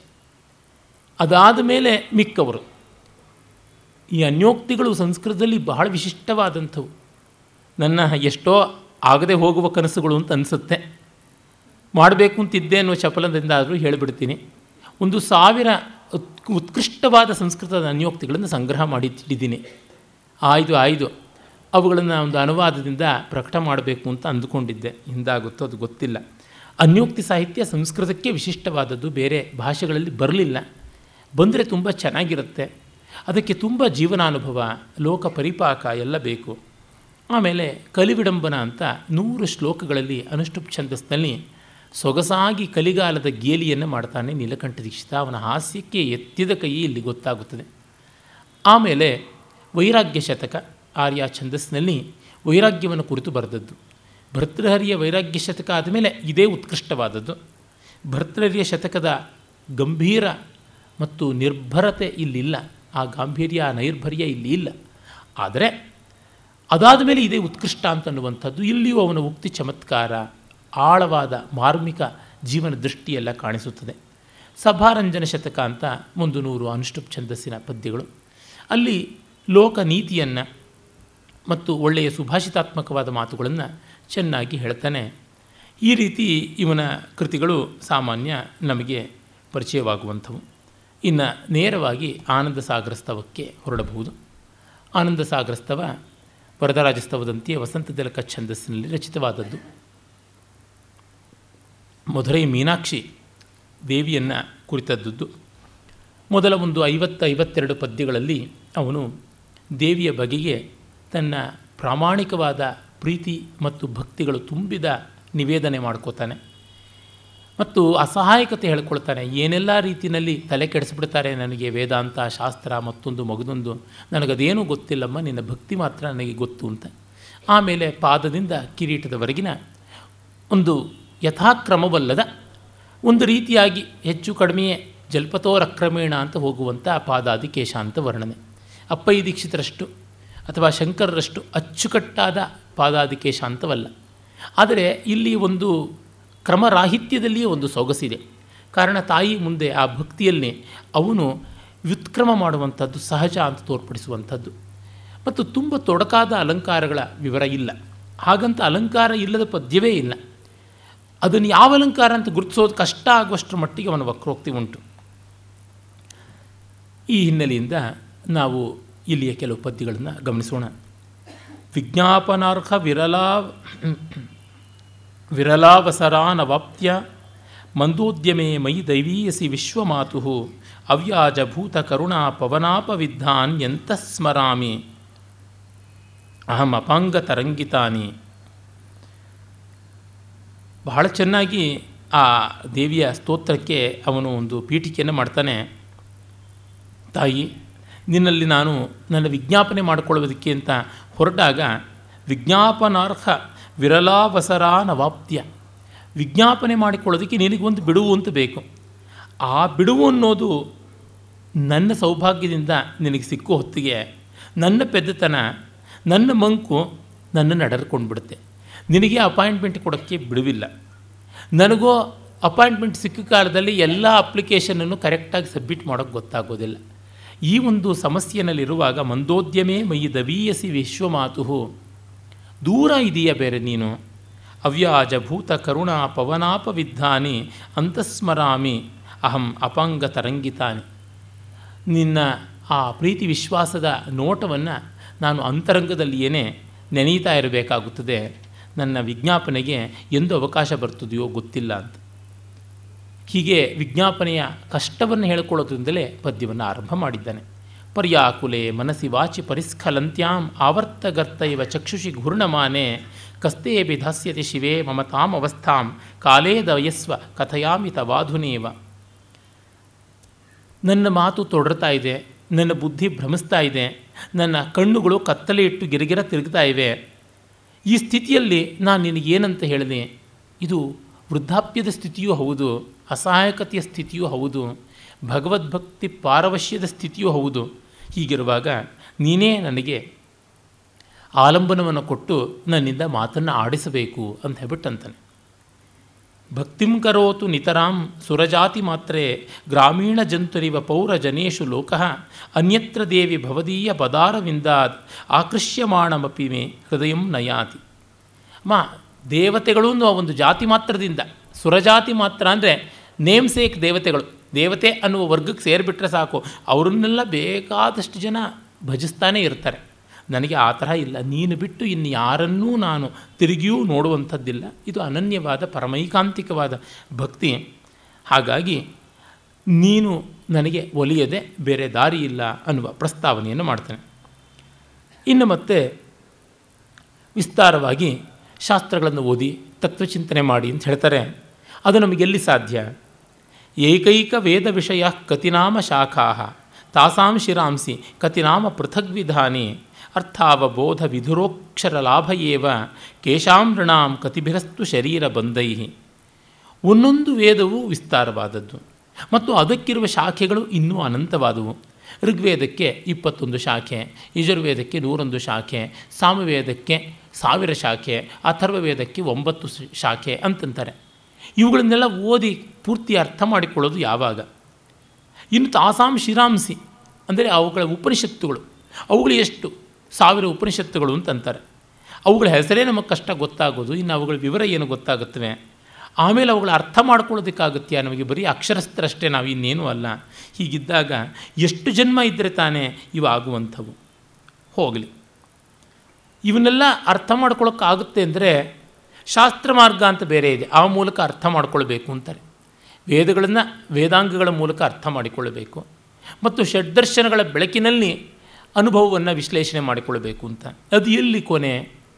ನ್ಯಾಯ ಪರಸ್ಪರ ವಿಭಿನ್ನ ದಿಶ ಸಹಸ್ರಂ ಉಚ್ಚಾವಚಾನಿ ಚ ಭವಂತಿ ಉಪಬೃಂಹಣಾನಿ ಏವಂ ಸ್ಥಿತೇ ಗಿರಿಸುತೆ ನಿಗಮೋಪಲಾನಾಂ ತಾತ್ಪರ್ಯಸಾರಂ ಅವಧಾರಯಿತು ಕ್ಷಮಃಕಃ ಒಂದೊಂದು ದರ್ಶನ ಒಂದೊಂದು ಬಗ್ಗೆ ಹೇಳುತ್ತೆ. ಫಿಲಾಸಫಿ ಅನ್ನುವುದು ಒಬ್ಬೊಬ್ಬರದು ಒಂದೊಂದು ಕಲ್ಪನೆ. ಇದಕ್ಕೆ ಕೊನೆಯೇ ಇಲ್ಲ. ಹೀಗಿರುವಾಗ ನಾವು ಈ ದರ್ಶನಗಳ ಮೂಲಕ ಅನುಭವವನ್ನು ವಿಶ್ಲೇಷಣೆ ಮಾಡಿಕೊಳ್ಳುವುದು ಯಾವ ರೀತಿಯಾಗಿ ಆಗುತ್ತದೆ ಹಾಗಾಗಿ ಈ ವೇದ ಅನ್ನುವಂಥ ಕಲ್ಲನ್ನು ನಾವು ಖಂಡಿತ ಜೀರ್ಣಿಸ್ಕೊಳ್ಳೋಕ್ಕಾಗೋಲ್ಲ. ನಿಗಮೋಪಲ. ವೇದ ಅನ್ನುವ ಕಲ್ಲು ನಮ್ಮ ಪಾಲಿಗೆ ಎಂದೂ ಕರಗದೇ ಇರತಕ್ಕಂಥ ಗಟ್ಟಿಪಿಂಡ ಆ ಕಾರಣದಿಂದ ನಿನ್ನ ಭಕ್ತಿ ಬಿಟ್ಟು ನಮಗಿನ್ಯಾವುದೂ ಸಿದ್ಧವಾಗೋದಿಲ್ಲ ಅಂತಾನೆ. ಅಸ್ತ್ವಕ್ಷರ ಗ್ರಹಣ ಗ್ರಹವಿಧಿ ಜನುಷಾಂ ಸಹಸ್ರೈ ಆಪಾತತೋ ಭವತು ವಾಪಿ ತಥಾರ್ಥಬೋಧ ತಥೋರ್ಥಬೋಧ ದುರ್ವಾದ ಕಲ್ಪಿತ ವಿಕಲ್ಪ ತರಂಗ ಸಾಂದ್ರಾನ್ ದುಷ್ಪೂರ್ವ ಪಕ್ಷ ಜಲಧೀನ್ ಕಥಮುತ್ತರೇಯು. ಆಯ್ತಮ್ಮ, ಒಂದು ಪಕ್ಷ ಇವೆಲ್ಲ ಓದಿಕೊಂಡ್ವಿ ಅಂತಂದರೆ ವಾದ ಮಾಡೋ ವಿದ್ವಾಂಸರಿರ್ತಾರಲ್ಲ, ಅವರೆದುರಿಗೆ ನಮ್ಮ ನೆಲೆಯನ್ನು ಸಾಬೀತು ಮಾಡ್ಕೊಳ್ಳೋದು ಹೇಗೆ? ನಾವು ಏನನ್ನ ಇದು ಸರಿ ಅಂತಂದರೂ ಅದು ತಪ್ಪು ಅಂತ ಅವ್ರು ವಾದ ಮಾಡಿ ತೋರಿಸ್ತಾರೆ. ಹೀಗಾಗಿ ಶಾಸ್ತ್ರ ಓದಿಕೊಂಡು ಬಾ ಅಂತೂ ನಮಗೆ ತಿಳಿಯಿತು ಅಂತ ಅಂದ್ಕೊಂಡ್ರೆ ಬೇರೆಯವರು ನೀವು ಓದಿದ್ದೇ ತಪ್ಪು ಅಂತ ಅಂದ್ಬಿಡ್ತಾರೆ. ಸಂಗೀತ ಮೇಷ್ಟ್ರಗಳ ಹತ್ರ ಹೋಗಿ ಒಬ್ಬರ ಹತ್ರ ಪಾಠ ಕಲಿತು ಇನ್ನೊಬ್ಬರ ಹತ್ರ ಹೋದರೆ ನೀವು ಕಲಿತಿದ್ದೆಲ್ಲ ತಪ್ಪು, ಮೊದಲಿಂದ ಶುರು ಮಾಡಿ, ಕೆರೆಯ ನೀರನ್ನು ಕೆರೆಗೆ ಚೆಲ್ಲಿ ಅಂತ ಶುರು ಮಾಡಿಸ್ತಾರೆ. ಎಲ್ಲೂ ಅಷ್ಟೇ, ಪಾಠ ಮೊದಲಿಂದ ಶುರು ಮಾಡೋಣ, ಅವರು ಕಲಿಸಿದ್ದೆಲ್ಲ ತಪ್ಪು, ನೃತ್ಯದಲ್ಲಾದರೂ ಅಷ್ಟೇ. ಹೀಗೆ ಹೇಳುವುದಾಗುತ್ತದೆ. ಈ ಥರ ವಾದ ಕೌಶಲದಿಂದ ನಮ್ಮ ವಿಚಾರಗಳನ್ನೆಲ್ಲ ಉಪಪ್ಲವನ ಮಾಡಿಬಿಟ್ರೆ ನಮ್ಮ ಗತಿ ಏನು? ಆ ಕಾರಣದಿಂದ ಒಂದು ಸ್ವಲ್ಪವಾದರೂ ನೀನು ಸರಿಯಾಗಿ ದಯೆ ತೋರಿಸಬೇಕು. ಹೋಗಲಿ. ಏನು? ಈ ಶಾಸ್ತ್ರ ಎಲ್ಲ ಏನು ಹೇಳೋದು? ಬ್ರಹ್ಮೇತಿ ಶಕ್ತಿ ರೀತಿ ಬಂಧ ವಿಮೋಚನೀತಿ ಮಾಯಾಮಯೀತಿ ಬದನಾಂತಕವಲ್ಲಭೇತಿ ಸಪ್ತಾಷ್ಟ ಶಬ್ದ ಪರಿವರ್ತನ ಮಾತ್ರ ಏವ ಸಾಮರ್ಥ್ಯ ಮಾವಹತಿ ಶಾಸ್ತ್ರ ಪರಿಶ್ರಮೋಯಂ. ಇಷ್ಟೆಲ್ಲ ಶಾಸ್ತ್ರ ಪರಿಶ್ರಮ ಮಾಡಿಯೋ ಕಡೆಗೆ ಏನೋ ಒಂದು ನಾಮ ಸಂಕೀರ್ತನ ಮಾಡಿ ಅಂತ ಹೇಳ್ಬಿಟ್ಟು ಅಂದ್ಬಿಡ್ತಾರೆ. ಅದೇ ನಿನ್ನನ್ನೇ ಮತ್ತೆ ಬ್ರಹ್ಮ ಅಂತ ನೀನೇ ನೀನೇ ಶಕ್ತಿ ಅಂತ, ನೀನು ಭಾವಬಂಧನಗಳನ್ನು ಕಳಿತೀಯ ಅಂತ, ನೀನು ಮಾಯೆ ಅಂತ, ನೀನು ಮದನಾಂತಕನಾದ ಮಹಾದೇವನ ವಲ್ಲಭೆ ಅಂತ ಹೀಗೆ ಒಂದಿಷ್ಟು ಶಬ್ದ ಹೇಳ್ಕೊಂಡು ಮುಗಿದು ಬಿಡಬೇಕು. ಅದು ಬಿಟ್ಟು ಇನ್ಯಾವುದಿದೆ? ಎಲ್ಲರಿಗೂ ಬರೋ ಪ್ರಶ್ನೆಗಳನ್ನೇ ಅವನು ಹೇಳ್ತಾ ಇದ್ದಾನೆ. ನಿಮಗೆ ಎಷ್ಟು ತಿಳ್ಕೊಳ್ಳೋಕ್ಕೆ ಸಾಧ್ಯ? ಎಷ್ಟು ಹದ ಮಾಡೋದಕ್ಕೆ ಸಾಧ್ಯ? ಹಾಗಂದಮೇಲೆ ಇಷ್ಟು ಸಾಕು ಅಂತ ಅಂದ್ಬಿಡ್ತಾರೆ. ಆ ಇಷ್ಟು ಸಾಕು ಅಂದರೆ ಇಷ್ಟೆಲ್ಲ ಯಾಕೆ ಬೇಕು? ಈ ಪ್ರಶ್ನೆಯೂ ಬರ್ತದೆ. ಆಮೇಲೆ ಇನ್ನೊಂದು. ಅಪರೋಕ್ಷ ಜ್ಞಾನ. ಅಂದರೆ ಅದು ಸ್ವಾನುಭವದ ಜ್ಞಾನ. ಅದು ಹೇಗೆ? ತಸ್ಮೈ ಪ್ರಸೀದಸಿ ಗಿರೀಂದ್ರ ಸುತೆ ಯಯಿತ್ತಂ ಸಂಪಾದಯೇತ ಶನಕೈರಪರೋಕ್ಷ ಬೋಧಂ ಯಸ್ಮೈ ಪ್ರಸೀದಸಿ ಸಚ ಕ್ಷಮತೇವ ಬೋಧುಂ ಇತ್ತಂ ಪರಸ್ಪರ ಸಮಾಶ್ರಯಮೇತದಾಸ್ತೆ ನೀನು ಯಾರಿಗೆ ಅನುಗ್ರಹ ಮಾಡ್ತೀಯೋ ಅವರಿಗೆ ಅಪರೋಕ್ಷ ಜ್ಞಾನ ಆಗುತ್ತೆ, ಆತ್ಮಾವಬೋಧ ಆಗುತ್ತೆ. ಯಾರಿಗೆ ಆತ್ಮಾವಬೋಧ ಆಗುತ್ತೋ ಅವ್ರಿಗೆ ನಿನ್ನ ಅನುಗ್ರಹ ಆಗುತ್ತೆ. ಹೀಗೆ ಅನ್ಯೋನ್ಯಾಶ್ರಯ ದೋಷ, ಹುಚ್ಚು ಬಿಡದೆ ಮದುವೆ ಆಗೋಲ್ಲ, ಮದುವೆ ಆಗದೆ ಹುಚ್ಚು ಬಿಡೋದಿಲ್ಲ. ಏನು ಮಾಡೋದು? ನೀರಿಗೆ ಬೀಳದೆ ಈಜು ಬರೋಲ್ಲ ಈಜದೆ ನೀರಿಗೆ ಬೀಳೋದಿಲ್ಲ. ಅದರಿಂದ ಇದು ಯಾರಿಗಾದರೂ ಸಾಧ್ಯವ, ಸಾಧುವ, ಅದು ನನಗೆ ಸಾಧ್ಯವಾಗುವಂಥದ್ದಲ್ಲ ಅಂತ. ನೀಲಕಂಠ ದೀಕ್ಷಿತ ಅದನ್ನು ಬಹಳ ಚೆನ್ನಾಗಿ ತನ್ನ ವೈರಾಗ್ಯ ಶತಕದಲ್ಲಿ ಕೂಡ ಹೇಳ್ತಾನೆ. ಶಂಕರರ ವಿವೇಕ ಚೂಡಾಮಣಿಯ ಮಾತು ಬಹಳ ಚೆನ್ನಾಗಿ ನಮಗೆ ಗೊತ್ತಿರುವಂಥದ್ದಲ್ವ? ಅವಿಜ್ಞಾತೆ ಪರೇತತ್ವೆ, ಶಾಸ್ತ್ರಾಧೀತಿಸ್ತು ನಿಷ್ಫಲ. ವಿಜ್ಞಾತೇಪಿ ಪರೇತತ್ವೆ, ಶಾಸ್ತ್ರಾಧೀತಿಸ್ತು ನಿಷ್ಫಲ. ಆ ಶಾಸ್ತ್ರಾಧ್ಯಯನ ಮಾಡಿ ಆತ್ಮಾರ್ಥ ಗೊತ್ತಾಗದೇ ಇದ್ದರೆ ಆ ಶಾಸ್ತ್ರಾಧ್ಯಯನಕ್ಕೆ ಬೆಲೆ ಇಲ್ಲ. ಆತ್ಮ ತತ್ವ ಅಂತ ಏನಿದೆ ಅದು ಗೊತ್ತಾದ ಮೇಲೆ ಈ ಶಾಸ್ತ್ರಾಧ್ಯಯನಕ್ಕೆ ಬೆಲೆ ಇಲ್ಲ. ಹೀಗೆ ಎರಡೂ ರೀತಿಯಲ್ಲಿ ವೈಯರ್ಥ್ಯ ಬರುವಂಥದ್ದನ್ನು ಏನಂತ ಮಾಡೋಣ? ಹೋಗಲಿ. ಇವೆಲ್ಲ ಆಯಿತು ಅಂತ ಇಟ್ಕೊಳ್ಳೋಣ. ಆಕರ್ಣಯ ತ್ವಮಿಮಂ ಅಭ್ಯುಪಗಮ್ಯವಾದಂ ಜಾನಾತು ಕೋಪಿ ಯದಿವ ಹೃದಯಂ ಶ್ರುತೀನಾಂ ತಸ್ಯಾಪ್ಯಸಂಖ್ಯ ಭವಬಂಧ ಶತಾರ್ಜಿತೋಯಂ ದ್ವೈತಭ್ರಮೋ ಗಲತು ಜನ್ಮಶತಃ ಕಿಯದ್ಭಿ ವೇದಾಂತದ ತತ್ವ ಅದ್ವೈತ ಅಂತ ನಮಗೆ ಗೊತ್ತಿದೆ. ಅವನು ಅದ್ವೈತಿ ತಾನೇ ಅದಕ್ಕೆ ಹೇಳ್ತಾನೆ. ಆದರೆ ಅದು ನಮಗೆ ಬರೀ ಪುಸ್ತಕದ ಓದಿಂದ ದಕ್ಕಿಬಿಡುತ್ತಾ ಖಂಡಿತ ದಕ್ಕುವಂಥದ್ದಲ್ಲ. ಎಷ್ಟು ಚೆನ್ನಾಗಿ ಓದ್ಕೊಂಡ್ರೂ ಗೊತ್ತಾಗೋದಿಲ್ಲ. ನಮ್ಮ ಲೋಕದ ಅನುಭವವೇ ಬೇರೆ, ಆತ್ಮಾನುಭವದ ಬಗೆಯೇ ಬೇರೆ. ಎಲ್ಲವೂ ಬೇರೆ ಬೇರೆಯಾದದ್ದು, ಎಲ್ಲವೂ ಬೇರೆ ಬೇರೆ ರೀತಿಯಲ್ಲಿ ಬುದ್ಧಿಗೆ ಗ್ರಹಣಕ್ಕೆ ಬರುವಂಥದ್ದು. ಹೀಗಿರುವಾಗ ಇದು ಒಂದೇ ಅಂತಂದರೆ ನಮಗೆ ಹೇಗೆ ಅರ್ಥ ಮಾಡ್ಕೊಳ್ಳೋದಕ್ಕೆ ಸಾಧ್ಯ? ಇದು ನೋಡಿದ್ರೆ ಅಭ್ಯುಪಗಮ್ಯವಾದ ಅಂತ ಹೇಳ್ಬಿಟ್ಟು ಅಂತಾರಲ್ವ ಅಂತ. ಅಭ್ಯುಪಗಮ್ಯವಾದ ಅಂದರೆ well the impossible shall be taken as possible ಅಂತ. ಅಸಾಧ್ಯವನ್ನು ಸಾಧ್ಯ ಅಂತ ಒಪ್ಕೊಳ್ಳೋಣ. ಮಾತಿಗೆ ಇಟ್ಕೊಳ್ಳೋಣ ಹಾಗೆ. ಮುಂದುವರಿಯೋಣ. ನಮಗೆಲ್ಲ ಅರ್ಥ ಆಯಿತು ಅಂತ ಇಟ್ಕೊಂಡ್ರೂ ಕೂಡ ನಮಗೆ ಈ ಏಕತೆ ಅನ್ನುವುದು ಅದ್ವೈತ ತತ್ವ ಅರ್ಥವಾಗುತ್ತದೆಯಾ, ಅನುಭವಕ್ಕೆ ಬರುತ್ತದೆಯಾ, ಇದು ತುಂಬ ಕಷ್ಟ. ಎಷ್ಟು ಶಾಸ್ತ್ರ, ಎಷ್ಟು ವ್ಯಾಸಂಗ, ಏನು ಮಾಡಿದ್ರೂ ಕಷ್ಟ. ಇಂದು ಮಧ್ಯಾಹ್ನ ನಮ್ಮ ಭೈರಪ್ಪನವರು ಯಾವುದೋ ಮಾತಿಗೆ ಫೋನ್ ಮಾಡಿದರು. ಆಗಷ್ಟೇ ಅವರ ಮಂದ್ರ ಕಾದಂಬರಿಯನ್ನು ಓದಿ ಮುಗಿಸಿದ್ದೆ, ಮತ್ತೊಂದು ಪರ್ಯಾಯ. ಆಗಾಗ ಓದ್ತಾ ಇರ್ತೀನಿ ಅವರ ಕಾದಂಬರಿಗಳು. ಓದಿ ಕೊನೆಗೆ ಕಾದಂಬರಿ ಮುಗಿತಾ ಇದ್ದ, ಆ ಸಂದರ್ಭ ದುಃಖ ಆಗಿ ಸ್ವಲ್ಪ ಅಳ್ತಾ ಇದ್ದೆ. ಅವರು ಫೋನ್ ಬಂತು. ಕಣ್ಣೀರು ಒರೆಸ್ಕೊಂಡು ಮಾತಾಡಿದೆ. ಈಗಲೇ ನಿಮ್ಮ ಕೃತಿ ಓದ್ತಾ ಇದ್ದೆ ಹತ್ತು ಮುಗಿಸ್ದೆ ಅಂತೆಲ್ಲ ಹೇಳ್ತಾ ಇದ್ದೆ. ಆಮೇಲೆ ಬದುಕು, ಜೀವನ, ಕ್ರಮ ಇತ್ಯಾದಿ ಏನೇನೋ ಬಂತು. ಅಲ್ಲಿಯ ಸಮಸ್ಯೆಗಳು, ಕಲೆ, ಬದುಕು ಇತ್ಯಾದಿ ದ್ವಂದ್ವ, ನೀತಿ ಹೀಗೆಲ್ಲ. ಅಲ್ಲಿ ಒಂದು ಕಡೆ ರಾಗದಿಂದ ಎಷ್ಟೆಲ್ಲ ಅನುಭವ, ಎಷ್ಟೆಲ್ಲ ಭಾವನೆಗಳ ಜಾಗರಣ ಅಂತ ಬರುತ್ತೆ ಇನ್ನೊಂದು ಪಾತ್ರ ಹೇಳುತ್ತೆ, ವಿಕ್ರಮ್ ಅನ್ನೋ ಪಾತ್ರ, ಇದೇನು ಬರುವಂಥದ್ದಲ್ಲ, ಎಲ್ಲ ಏನೂ ಇಲ್ಲ ಅಂತ. ಇದರೊಳಗೆ ಯಾವುದು ನಿಜ? ನಾನು ಅವ್ರಿಗೆ ಕೇಳಿದೆ, ನೀವು ಈ ಪಾತ್ರದ ಬಾಯಲ್ಲಿ ಇದು ಹೇಳಿಸಿದ್ದಾರೆ, ಆ ಪಾತ್ರದ ಬಾಯಲ್ಲಿ ಅದು ಹೇಳಿಸಿದ್ದೀರಾ? ಕೇಳಿದ್ರೆ ಆ ಪಾತ್ರದ ಮನಸ್ಸನ್ನಿವೇಶ ಅಲ್ವಾ? ಅಂತ, ಹಾಗೆ ಅಂತ. ಅದು ಹೌದೇ ಕಣ್ರಿ, ಅದು ಹಾಗೇನೆ ಆಯಾ ಮನೋಧರ್ಮಕ್ಕೆ ತಕ್ಕಂತೆ ಬರುತ್ತದೆ. ಆ ಪಾತ್ರಕ್ಕೆ, ಆ ಸ್ಥಿತಿಗೆ ತಕ್ಕಂತೆ ಬರುವುದು. ಇದು ವೇದಾಂತ ಹೇಳುವಂಥದ್ದೇ, ದೃಷ್ಟಿ ಸೃಷ್ಟಿವಾದ. ನಾವು ಕಂಡಂತೆ ಈ ಜಗತ್ತನ್ನು ಕಲ್ಪಿಸ್ಕೊಳ್ತೀವಿ. ಜಗತ್ತನ್ನು ನೋಡಿದಂತೆ ನಾವು ಅರ್ಥ ಮಾಡ್ಕೊಳ್ಳಲ್ಲ.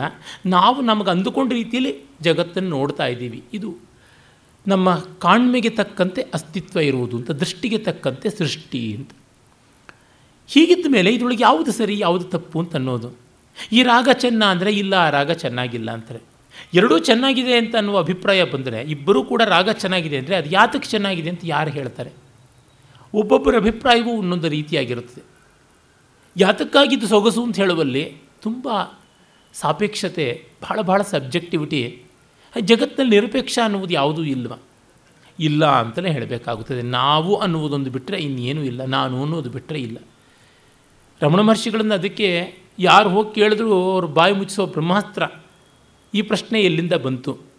ಈ ಪ್ರಶ್ನೆ ನಿನ್ನ ನಿದ್ದೆಯಲ್ಲಿ ಕಾಡುತ್ತಾ? ಈ ಥರದ ಪ್ರಶ್ನೆಗಳನ್ನು ಕೇಳ್ತಾ ಇದ್ರು.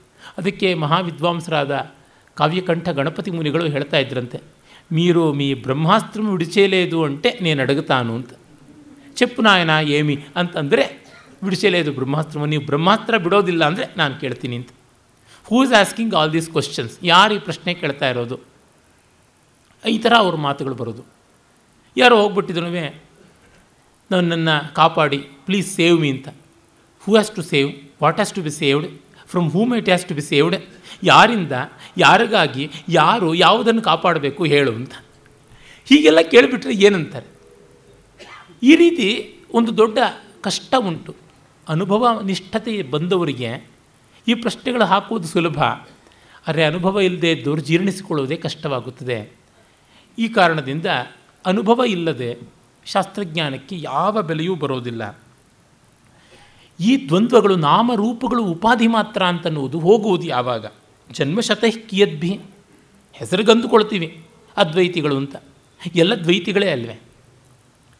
ನಾನು ನನ್ನದು, ನಿನ್ನದು ಬೇರೆ ಅಂತ ಅನ್ನುವಂಥದ್ದು ದ್ವೈತ ಅಂತ. ಇದು ಮಧ್ವಾಚಾರ್ಯರು ಹೇಳೋ ದ್ವೈತ ಅಂತಲ್ಲ. ಲೋಕಸಾಮಾನ್ಯದ ದ್ವೈತ, ಇದು ಚಾರ್ವಾಕ ದ್ವೈತ ಅಂತ ಕರೆಯೋಣ. ಈ ಥರದ್ದು ಉಂಟು. ಈ ದ್ವೈತ ಭ್ರಮೆ ಅನ್ನುವುದು ಯಾವುದಿದೆ? ಅಹಂಕಾರ ಮಮಕಾರಗಳನ್ನುವ ಎರಡನ್ನು ಅಂಟಿಕೊಂಡು ಕೂತ್ಕೊಳ್ಳೋದನ್ನು ಬಿಡುವುದಾದರೂ ಹೇಗೆ? ಸರಿ, ಅದೂ ಬಿಟ್ಟೇವ? ಕಾಲೇ ಮಹತ್ಯನವಧಾನ. ಕಾಲೇ ಮಹತ್ಯನವಧಾವಪತತ್ ಅಪತನ್ ಕದಾಪಿ ಕದಾಪಿ. ಕ್ವಾಪ್ಯಂತಿ ಮೇ ಜನುಷಿ ಕೋಪಿ ಗತಿಂ ಲಭೇತ. ಇತ್ತಂ ಸಮರ್ಥನ ವಿಧಿ ಪರಮಾಗಮಾನಾಂ. ಪರ್ಯಾಯ ಸುಕ್ತಿ ವಿಧಯ ನಯನಂ ನಗರ್ಥೆ ಅಂತ ಯಾವುದೋ ಜನ್ಮಾಂತರದಲ್ಲಿ ಎಷ್ಟೋ ಪುಣ್ಯಗಳಿಂದ ಅದು ಹೇಗೋ ಅದು ಏನೋ ಆಗ್ಬಿಡುತ್ತಪ್ಪ ಮೋಕ್ಷ ಅಂತ ಇದು ಇಲ್ಲ ಅಂತ ಹೇಳೋದಕ್ಕೆ ಇನ್ನೊಂದು ಪರ್ಯಾಯ ಶಬ್ದ ಅಲ್ವೇ? ನಗರ್ಥೆ ಪರ್ಯಾಯ ಸೂಕ್ತಿ ಅಂತ. ಇಲ್ಲ ಅಂತ ಅನ್ನೋದನ್ನು ಬೇರೊಂದು ರೀತಿಯಲ್ಲಿ ಹೇಳುವಂಥದ್ದು. ಇದು ನಮಗೆ ಬೇಕಾಗಿಲ್ಲ. ಇಷ್ಟು ರೇರಿಟಿ ಆಗಿಬಿಟ್ರೆ ಜ್ಞಾನ, ಇಷ್ಟು ರೇರಿಟಿ ಆಗಿಬಿಟ್ರೆ ಆನಂದ, ಇನ್ನೇನು ಪ್ರಯೋಜನ? ಹೀಗಿದ್ದರೆ ನಮ್ಮ ಮನಸ್ಸಿಗೆ ಸಮಾಧಾನ ಯಾವ ಥರ ಬರೋದು? ಅದನ್ನು ಹೇಳ್ತಾ ಇದ್ದಾನೆ. ಏಕಾಪವರ್ಗ ಸಮಯೇ ಜಗತೋಪವರ್ಗ. ಸರ್ವಾಪವರ್ಗ ಸಮಯೇ ಪುನರಸ್ತ ಶಂಕ ಕಮಿ ಕಿಮಪಿ ಪಕ್ಷಮಿಹಾವಲಂಬ್ಯ ಸ್ಥಾತು ಸುಖಂ. ಕ್ಷಮಮನೇನ ಪಥ ಪ್ರವೃತ್ತೆ. ಒಬ್ಬನಿಗೆ ಜ್ಞಾನೋದಯವಾದಾಗ ಜಗತ್ತಿನ ಎಲ್ರಿಗೂ ಕೂಡ ಜ್ಞಾನೋದಯ ಆಗಿಬಿಡುತ್ತೆ. ಅಂತನ್ನುವಂಥ ಸ್ಥಿತಿ ಒಂದು ಉಂಟು. ಅಂದರೆ ಅದು ಸರ್ವಮುಕ್ತಿ ಅಂತ ಕರೀತಾರೆ. ಆ ಪಕ್ಷವನ್ನು ಇಟ್ಕೊಂಡು ಬಿಟ್ಟರೆ ಹೇಗೋ ಸಮಾಧಾನ ಮಾಡ್ಕೊಳ್ಬೋದು ಅಷ್ಟೇ ಇನ್ನೇನೂ ಇಲ್ಲ. ಅಥವಾ ನನಗೆ ಜ್ಞಾನೋದಯವಾದರೆ ನನ್ನ ಪಾಲಿನ ಪ್ರಪಂಚ ಇಲ್ಲ. ಹಾಗಾಗಿ ನನಗೆ ಪ್ರಪಂಚದ ಜಂಜಾಟ ಯಾವುದು ಅಂಟೋದಿಲ್ಲ, ಯಾವುದು ಕಾಣಿಸೋದಿಲ್ಲ. ಆಗಬೇಕಾದ್ರೂ ಬೇಕಾದರೂ ಅಂದುಕೊಳ್ಬಹುದು. ಇಷ್ಟನ್ನು ಹೇಳ್ಕೊಂಡು ಸುಮ್ಮನೆ ಆಗೋಣ ಇದನ್ನು ತಂದುಕೊಳ್ಬೇಕು ಅಂದರೆ ಈ ಮಟ್ಟಕ್ಕೆ ನಾವು ಬರಬೇಕು ಅಂತಂದರೆ ಏನು ಮಾಡಬೇಕು? ಅಭ್ಯಸ್ಯ ವೇದಂ ಅವಧಾಯ ಚ ಪೂರ್ವತಂತ್ರಂ ಆಲಕ್ಷ್ಯ ಶಿಷ್ಟಚರಿತಾನಿ ಪೃಥಕ್ ವಿಧಾನಿ ಅಧ್ಯಾಪನಾದಿಭಿರವಾಪ್ಯ ಧನಂಚ ಭೂರಿ ಕರ್ಮಾಣಿ ಮಾತರಲಸಃ ಕಥವಾಚರೇಯು. ಇದಕ್ಕೇನಂತಾರೆ? ವೇದ ಓದು ಅಂತಾರೆ. ವೇದ ವಿಹಿತವಾದ ಕರ್ಮಗಳನ್ನು ಮಾಡು ಅಂತಾರೆ. ಮತ್ತು ಸಜ್ಜನರು ಹೇಗೆ ನಡ್ಕೊಳ್ತಾರೆ? ಆ ಥರ ನಡ್ಕೊತಾರೆ ಆಮೇಲೆ ಸತ್ಕಾರ್ಯಗಳನ್ನು ಮಾಡಿ ಧನ ಸಂಪಾದಿಸಬೇಕು. ಹಾಗೆ ಮಾಡಿ ಮತ್ತೆ ಅದನ್ನು ವಿತರಣೆ ಮಾಡಬೇಕು, ದಾನ ಮಾಡಬೇಕು ಅಂತ. ಇಷ್ಟೆಲ್ಲ ಕಷ್ಟ ನಮಗೆ ಹೇಗಮ್ಮ ಆಗುತ್ತೆ? ನಮಗೆಲ್ಲ ಸೋಮಾರಿತನ ಆಗೋದಿಲ್ಲ. ಮಾತಃ ಅಲಸಾಹ ವಯಂ ಕಥಂ ಆಚರೆಯು. ಹೇಗೆ ಮಾಡುವುದು ಆಯಸ್ಯ ತಾವದಪಿ ಕರ್ಮ ಕರೋತು ಕಶ್ಚಿತ್. ತೇನಾಪಿ ಮಾತರಧಿಕಂ ಕಿಮಿಹಾನುಭಾವ್ಯಂ. ಅಸ್ತೇ ಸುಖಂ ಯೈಹ ಭಾರತ ವರ್ಷಸೀಮನ್ಯಾಸ್ತೆ ಸ ಕಿಂಚಿದಿತ ಉತ್ತರತೋಪಸೃತ್ಯ ಇನ್ನು ಈ ಕರ್ಮಗಳನ್ನು ಮಾಡಿ, ಯಜ್ಞ ಯಾಗಾದಿಗಳನ್ನು ಮಾಡಿ, ಸ್ವರ್ಗ ಪಡೆಯೋದು ಅಂದರೆ ಏನು? ಅದು ಉತ್ತರ ಭಾರತದಲ್ಲಿ ಸ್ವಲ್ಪ ಎತ್ತರವಾದ ಜಾಗ, ಅಷ್ಟೇ ಸ್ವರ್ಗ. ಬೇರೆ ಪರ್ವತ ಎಲ್ಲ ಹಿಮಾಲಯದಲ್ಲಿ ಇದೆ ಅಂತಾರೆ. ಟಿಬೆಟ್ಟನ್ನು ತ್ರಿವಿಷ್ಟಪ ಅಂತ ಕರೀತಾರೆ, ಅದೇ ಸ್ವರ್ಗ ಅಂತ. ಅಷ್ಟೇ ಉತ್ತರ ಭಾರತದ ಒಂದು ಎತ್ತರವಾದ ಜಾಗದಲ್ಲಿ ಹೋಗಿ ಕೂತ್ಕೊಳ್ಳೋಕೆ ಇಷ್ಟೆಲ್ಲ ಯಾಕೆ ಮಾಡಬೇಕು? ನಮಗದು ಬೇಕಾಗಿಲ್ಲ ಅಂತ. ಇದು ಅವನ ಸಹಜವಾದ ಹಾಸ್ಯದ ಸರಣಿ ಈ ಕರ್ಮಗಳು ನಮಗೆ ಯಾತಕ್ಕೆ? ಕಷ್ಟ ಅಂತ. ನೋಡಿ, ಆದರೆ ಕಾಲಪುರುಷನ ಪ್ರಭಾವ ಎಂಥದ್ದು ಅಂದರೆ, ನಮ್ಮ ಎಷ್ಟೋ ಕರ್ಮಕಾಂಡೀಯವಾದ ಯಜ್ಞತಂತ್ರಗಳು ಎಲ್ಲ ಇಂದು ಕರಗಿ ಹೋಗಿಬಿಟ್ಟಿವೆ, ಅದೃಶ್ಯವಾಗಿಬಿಟ್ಟಿವೆ. ಡಿ ವಿ ಜಿಯವರು ಜೀವನಧರ್ಮ ಧರ್ಮಯೋಗದಲ್ಲಿ ಬರೀತಾರೆ, ಕಾಲಪುರುಷನ ಪ್ರಭಾವದಿಂದ ನಮಗೆ ಈ ಯಜ್ಞಯಾಗಾದಿಗಳ ವಿಸ್ತಾರವಾದ ಕೋಟಲೆ ಅನ್ನೋದು ಅಂಟದಂತೆ ಆಗಿಬಿಟ್ಟಿದೆ ಅಂತ. ಎಷ್ಟೋ ಹಳೆದೆಲ್ಲ ಹೊರಟೋಗ್ಬಿಟ್ಟಿದೆ, ಎಷ್ಟೋ ಆಚಾರಗಳು ಹೊರಟೋಗ್ಬಿಟ್ಟಿವೆ, ಯಾರೂ ಈಗ ನೋಡೋದಿಲ್ಲ. ಈಗ ಚಿಕ್ಕ ವಯಸ್ಸಿನಲ್ಲಿ ನಾನು ಕಂಡದ್ದೇ ಈಗ ಹೊರಟೋಗ್ಬಿಡ್ತಾ ಇದೆ. ಸರಿ ತಪ್ಪುಗಳು ಅಲ್ಲ ಅಲ್ಲಿರುವಂಥದ್ದು. ಹೋಗ್ತಾ ಇರೋದಂತೂ ನಿಜ. ಈ ರೀತಿ ಕಳೆಯುವುದು ಹೌದೇ ಹೌದಲ್ವಾ? ಆ ಬಗ್ಗೆ ನೋಡಿದಾಗ ಕರ್ಮವನ್ನು ಏನಂತನ್ನೋಣ ಅದು ವಸ್ತುತಂತ್ರವಲ್ಲ, ಕರ್ತೃತಂತ್ರ, ಮಾಡೋವನ ಮನಸ್ಸಿಗೆ ತಕ್ಕಂತೆ ಬರುವಂಥದ್ದು. ಸರಿ, ಇದನ್ನು ಬಿಡೋಣವಾ? ಅದು ಬಿಡೋಕ್ಕಾಗೋಲ್ಲ. ಕರ್ಮತ್ಯಜೇಮ ಯದಿ ನೂನ ಮಧಃಪತೇಮ ಯದ್ಯಾಚರೇಮ ನ ಕದಾಪಿ ಭವಂ ತರೇಮ. ತ್ಯಜೇದಿತಿ ಚರೇದಿತಿ ಚ ಪ್ರವೃತ್ತ ಭಾವೇನ ಕೇನ ನಿಗಮ ಇತಿನ ಪ್ರತೀಮ. ಕರ್ಮ ಬಿಡೋಣವಾ? ಬಿಟ್ಟರೆ ನಮಗೆ ಪಾತಾಳವೇ ಗತಿ. ಹೇಳ್ತಾರಲ್ಲ, ಪ್ರತಿಯೊಂದು ಕರ್ಮವನ್ನು ವಿಹಿತವಾದ ರೀತಿಯಲ್ಲಿಯೇ ಮಾಡಬೇಕು. ಮೀಮಾಂಸಕರಂತೂ ಹೇಳ್ತಾರೆ, ಕರ್ಮ ಮಾಡದೇ ಇದ್ದರೆ ಪಾಪ ಬರುತ್ತದೆ, ಪ್ರತ್ಯವಾಯ ದೋಷ ಬರುತ್ತದೆ. ಕರ್ಮ ಮಾಡಿದ್ರೆ ಫಲ ಏನೂ ಬರೋಲ್ಲ ಅಂತ. ನಿತ್ಯ ಕರ್ಮಗಳನ್ನು ಮಾಡಿದ್ರೆ ಫಲ ಇಲ್ಲ. ಮಾಡದೇ ಇದ್ದರೆ ಪಾಪ ಬರುತ್ತದೆ ಅಂತ. ಭಗವದ್ಗೀತೆಯಲ್ಲಿ ಕೃಷ್ಣ ಹಾಗೇನಿಲ್ಲ. ಕರ್ಮಕ್ಕೆ ಫಲ ಉಂಟೇ ಉಂಟು. ನಹಿ ಕಶ್ಚಿ, ನಹಿ ಕಲ್ಯಾಣ ಕಶ್ಚಿತ್ ದುರ್ಗತಿಂ ತಾತ ಗಚ್ಚತಿ ಅಂತ ಹೇಳುವ ಮೂಲಕ ಹೇಳಿದ್ದಾರೆ. ಶಂಕರರು ಕೂಡ ಭಾಷ್ಯಾದಿಗಳಲ್ಲಿ ಹೇಳ್ತಾರೆ, ಕರ್ಮಣ ಫಲೇನ ಭವಿತವ್ಯಂ ಅಂತ. ಕರ್ಮದಿಂದ ಫಲ ಬರಲೇಬೇಕು ಅನ್ನುವಂಥ ಮಾತನ್ನು ಅವ್ರು ಹೇಳ್ತಾರೆ. ಹೀಗೆ ಒಬ್ಬೊಬ್ಬರು ಶಾಸ್ತ್ರಜ್ಞರು ಒಂದೊಂದು ಥರ ಹೇಳಿದ್ರೆ ಮತ್ತು ಒಂದು ಪಕ್ಷ ನಾವು ಕರ್ಮವನ್ನು ಮಾಡಿದ್ವಿ ಅಂತಂದರೆ ಎಲ್ಲ ನಾರ್ತ್ ಇಂಡಿಯಾದಲ್ಲಿ ಒಂದು ಹೈಯರ್ ಲೆವೆಲಲ್ಲಿ ಕೂತ್ಕೊಳ್ಬೇಕು. ಜೈನರ ಮುಕ್ತಿ ಅಂತ ಒಂದು ಉಂಟು. ಆ ಮುಕ್ತಿ ಏನಿಲ್ಲ, ಸತತೋರ್ಧ್ವಗತಿ. ಮೇಲೆ ಮೇಲೆ ಮೇಲೆ ಹೋಗಿಬಿಟ್ಟಿದ್ರೂ ಸಿದ್ಧಶೀಲೆ ಅಂತ ಒಂದು ಬಂಡೆ ಇದೆ, ಆ ಬಂಡೆ ಮೇಲೆ ಕೂತ್ಕೊಂಡ್ಬಿಡ್ಬೇಕು ಅಷ್ಟೇ ಆ ಪಾಟಿ ಕಷ್ಟಕ್ಕೆ ಲಾಲ್ಬಾಗ್ ಬಟ್ಟೆದ ಬಂಡೆ ಮೇಲೆ ಕೂತ್ಕೊಂಡ್ರೆ ಆಯಿತು, ನಮ್ಮ ಹಿತ್ತಲಲ್ಲಿರ್ತಕ್ಕಂಥ ಒಗೆಯೋ ಕಲ್ಲಿನ ಬಂಡೆ ಮೇಲೆ ಕೂತ್ರೆ ಆಯಿತು ಅಂತಂದರೆ ಏನನ್ನೋಣ? ಕಷ್ಟ. ಹೀಗಾಗಿ ಅದನ್ನು ಅನುಸರಿಸಿದ್ವಾ? ನಮಗೆ ಮೋಕ್ಷ ಸಿಗೋಲ್ಲ. ಮಾಡಲಿಲ್ವಾ? ಪಾಪ ಬರದೇ ಬಿಡೋದಿಲ್ಲ. ಒಂದು ಕಡೆ ಕರ್ಮ ಬಿಡು ಅಂತ ಅಂತಕ್ಕಂಥದ್ದು ಇನ್ನೊಂದು ಕಡೆ ಕರ್ಮವನ್ನು ಮಾಡು ಅಂತ ಕುರುವನ್ನೇ ವೇಹ ಕರ್ವಾಣಿ ಕರ್ಮಾಣಿ ಜಿಜಿ ವಿಶೇಚ್ಛತಗಂ ಸಮಾಹ ಅಂತ ಅನ್ನುವಂಥದ್ದು ಮತ್ತು ಕರ್ಮವನ್ನು ಎಲ್ಲವನ್ನೂ ಬಿಡಬೇಕು ನಯ್ಯ ಸನ್ಯಸ್ತ ಸಂಕಲ್ಪೋ ಯೋಗಿ ಭೌತಿ ಕಶ್ಚನ ಅನ್ನುವಂಥ ಮಾತುಗಳನ್ನು ಹೇಳುವಾಗ ವೇದ ಏನು ಹೇಳೋಕ್ಕೆ ಹೊರಟಿದೆ ಅನ್ನೋದು ನಮಗೆ ಗೊತ್ತಾಗುತ್ತಲ್ಲ. ಅದು ನೆಟ್ಟಿಗೆ ಏನಾದರೂ ಇದೆಯಾ ಬುದ್ಧಿ ಅದಕ್ಕೆ ಅಂತ ಗೊತ್ತಾಗೋದಿಲ್ಲ ಅನ್ನುವ ಮಾತನ್ನು ತಿಳಿಸ್ತಾರೆ. ಸರಿ, ಈ ಕರ್ಮಗಳನ್ನು ಬಿಡೋಣ, ನಮ್ಮ ಪ್ರಾರಬ್ಧದ ಬಗ್ಗೆ ಯೋಚನೆ ಮಾಡೋಣ, ಅದನ್ನು ತೆಗೆದುಕೊಳ್ತಾನೆ. ನೋಡಿ, ಈ ಸ್ತೋತ್ರವನ್ನು ಒಂದು ಪೂರ್ವಾಪರ ಸಾಮಂಜಸ್ಯ ಇರುವ ತರ್ಕಶುದ್ಧವಾದ ವಿಚಾರ ಸರಣಿಯಾಗಿ ಬಳಸುವಂಥದ್ದು ನೋಡಿ. ಪ್ರಾರಬ್ಧ ಕರ್ಮ ಕಿಯದಾರಭತೆ ಕಿಯದ್ವಾ, ಪ್ರಾರಪ್ಸ್ಯತೆ ಕಿಯದಿದಂ ಕೈವಾವಧತ್ತಾಂ ಕಾಲಕ್ಕಿಯಾನಿವ ಮಯ ಪ್ರತಿಪಾಲನೀಯೋ, ಯಸ್ಯ ಕ್ಷಣಾರ್ಧಮಪಿ ಕಲ್ಪಶತತ್ವಮೇತಿ. ಏನಂತಾರೆ? ಸಂಚಿತ, ಆಗಾಮಿ, ಪ್ರಾರಬ್ಧ ಅಂತ ಮೂರು ಕರ್ಮಗಳು. ಅದರೊಳಗೆ ಸಂಚಿತ ಅಂದರೆ ಕಳೆದ ಕೆಲವು ಜನ್ಮಗಳಿಂದ ಉಂಟಾದ ಸತ್ಫಲ, ದುಷ್ಫಲ. ಆಗಾಮಿ ಅಂದರೆ ಈ ಮತ್ತು ಮುಂದಿನ ಜನ್ಮಗಳನ್ನು ಅನುಭವಿಸಿದಾಗ ಮಾಡುವ ಸತ್ಫಲ, ದುಷ್ಫಲಗಳು. ಸಂಚಿತ ಆಗಾಮಿಗಳನ್ನು ಖಾಲಿ ಮಾಡ್ಕೊಳ್ಬಹುದು. ಪ್ರಾರಬ್ಧವನ್ನು ಆಗೋದಿಲ್ಲ. ಪ್ರಾರಬ್ಧಂತ್ಯ ಭುಜ್ಯತಾಮ್ ಅಂತಲೇ ಶಂಕರರು ಹೇಳಿಬಿಡ್ತಾರೆ. ಏನು ಗತಿ? ಇದು ಪ್ರಾರಬ್ಧದ ಅಂಟಾದರೆ ಇದರಿಂದ ಬಿಡುಗಡೆ ಹೇಗೆ? ಅದು ಯಾವುದೋ ಕಾಲದಲ್ಲಿ ಯಾವಾಗಲೂ ಆಗುತ್ತದೆ ಅಂತಂದರೆ ಎಷ್ಟು ಕಾಲ ನೋಡೋಣ? ನಮಗೂ ಸಹನೆ ಅನ್ನೋದು ಇದೆಯಲ್ಲ. ಅದು ಹೋಗಬೇಕಲ್ಲ. ತೀರುತ್ತಾ? ತೀರದೇ ಇರೋಲ್ವಾ? ಹಾಗಾಗಿ ಯಸ್ಯ ಕ್ಷಣಾರ್ಧಮಪಿ ಕಲ್ಪಶತತ್ವಮೇತಿ. ನೀನೇನೋ ಒಂದು ಕ್ಷಣಾಂತೀಯ. ನಿನ್ನ ಕ್ಷಣ ನಮಗೆ ಬ್ರಹ್ಮಕಲ್ಪ ಕಾಲ. ಆ ಥರ ಇದ್ದಾಗ ನಮಗೆ ಹೇಗಮ್ಮ ಗೊತ್ತಾಗುತ್ತದೆ?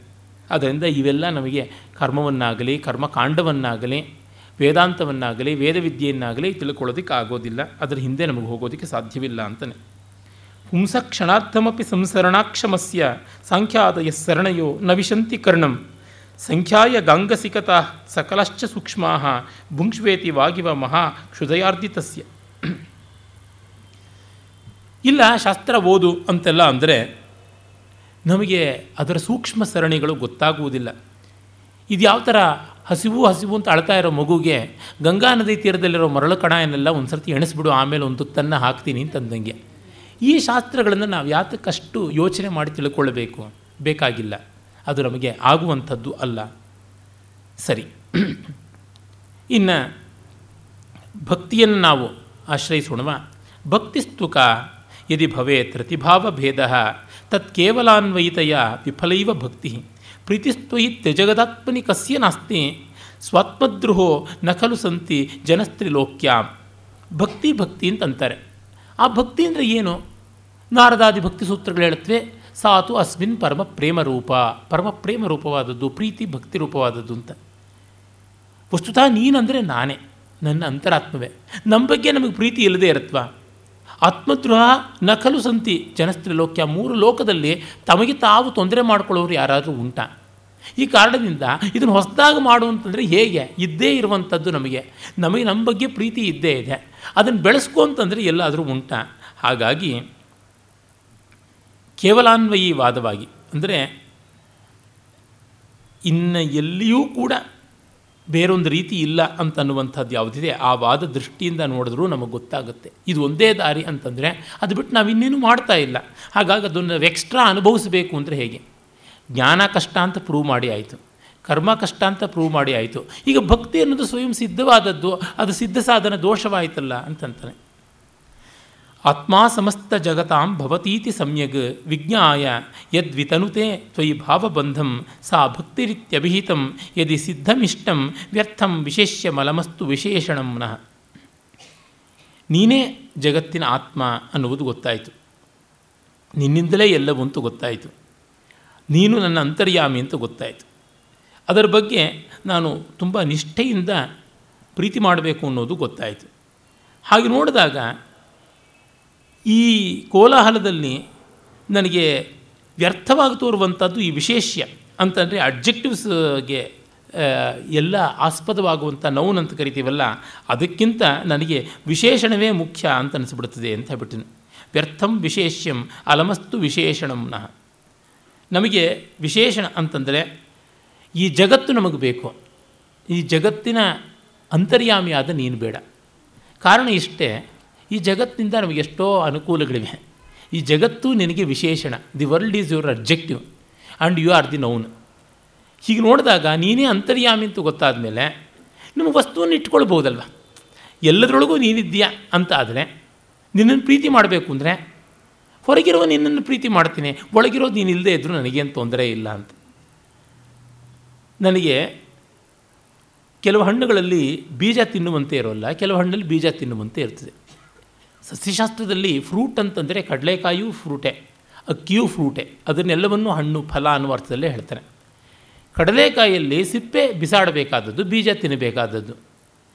ಆದರೆ ಬೇರೆ ಕೆಲವು ಹಣ್ಣುಗಳಲ್ಲಿ, ಉದಾಹರಣೆಗೆ ಮಾವಿನ ಹಣ್ಣಲ್ಲಿ ಬೀಜವನ್ನು ಬಿಸಾಡಬೇಕಾದದ್ದು, ಹೊರಗಿರುವಂಥದ್ದು ತಿನ್ನಬೇಕು.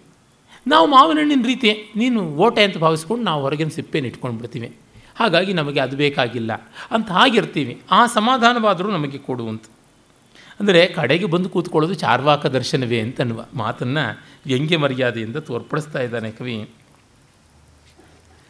ಸ್ವಾತ್ಮೇತರತ್ವ ಅವಧಾರ್ಯ ಪರತ್ವ ಬುದ್ಧಿಯ ಯತ್ ಪ್ರೀಯತೆಯೇ ಯತ್ ಪ್ರೀಯತೆ ಗುರುಜನೇಶ್ವಿವ ಸೈವ ಭಕ್ತಿ ಸ್ಯಾದೇತದೇವಂ ಯಮೇವತು ಮೇ ಜಿಹಾಸ್ಯ ದ್ವೈತಭ್ರಮಾತ್ ಕಿಮಧಿಕಂ ಭವಬಂಧ ಮೂಲಂ ನೀನು ಹೇಳ್ತೀಯ? ಎಲ್ಲವನ್ನೂ ಬಿಟ್ಟು ಗುರುಜನರಲ್ಲಿ, ಹಿರಿಯರಲ್ಲಿ ಹೇಗೆ ಭಕ್ತಿ ಇಡಬೇಕೋ ಹಾಗೆ ಇಡಬೇಕು ಅಂತ ಶಾಸ್ತ್ರಗಳೆಲ್ಲ ಹೇಳುತ್ತವೆ.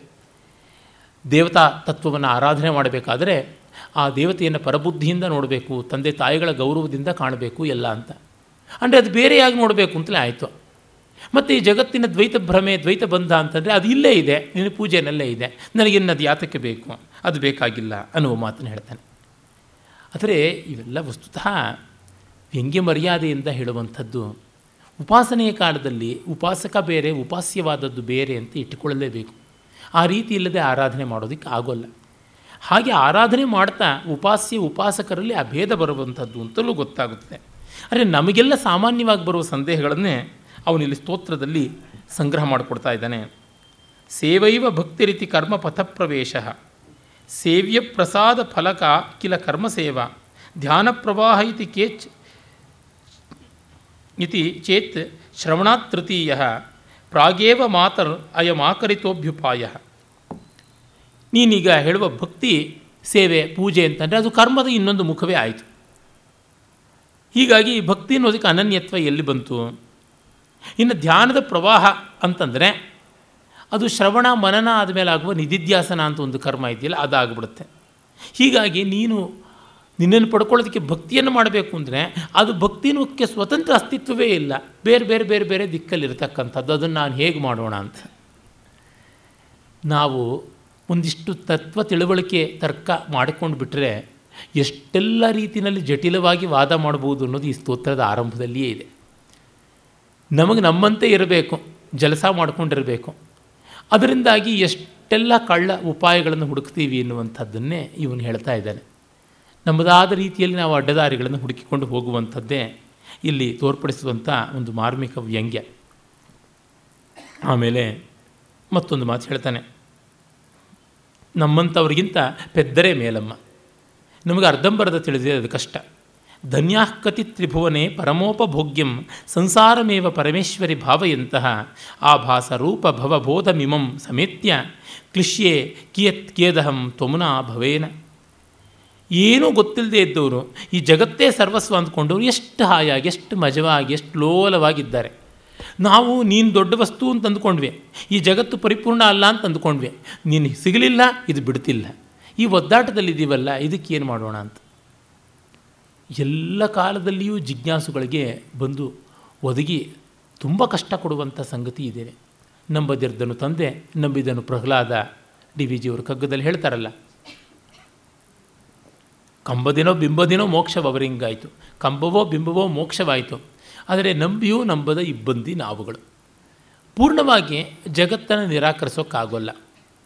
ಹಾಗೆಂತ ಪೂರ್ಣವಾಗಿ ಜಗದಂತರಾತ್ಮವನ್ನು ನಂಬಿಕೊಳ್ಳೋಕ್ಕಾಗ್ತಾ ಇಲ್ಲ. ಸೆಲೆಕ್ಟಿವ್ ಆಗಿರುವಂಥದ್ದು. ಇದರೊಳಗೆ ತೊಡಕು ತೊಂದರೆ ಹೇಗೆ ಪರಿಹಾರ ಆಗುವಂಥದ್ದು? ಆಗುವುದೇ ಇಲ್ಲ. ಈ ಕಾರಣದಿಂದ ನಾನು ಏನಂತ ಹೇಳೋದು? ನೋಡು, ನನಗಿಷ್ಟು ಗೊತ್ತಿದೆ.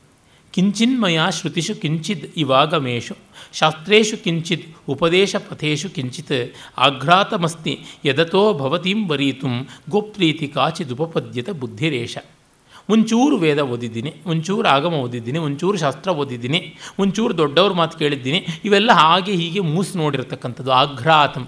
ಜರಿ ಬರೀ ವಾಸನೆ ನೋಡಿರುವುದಷ್ಟೇ ಅದರಿಂದ ನಿನ್ನನ್ನು ನಚ್ಚಿದರೆ ಸಾಕು ಅಂತ ಗೊತ್ತಾಗಿದೆ. ಆ ಒಂದು ಕುರುಡು ನಂಬಿಕೆ ಇದೆ.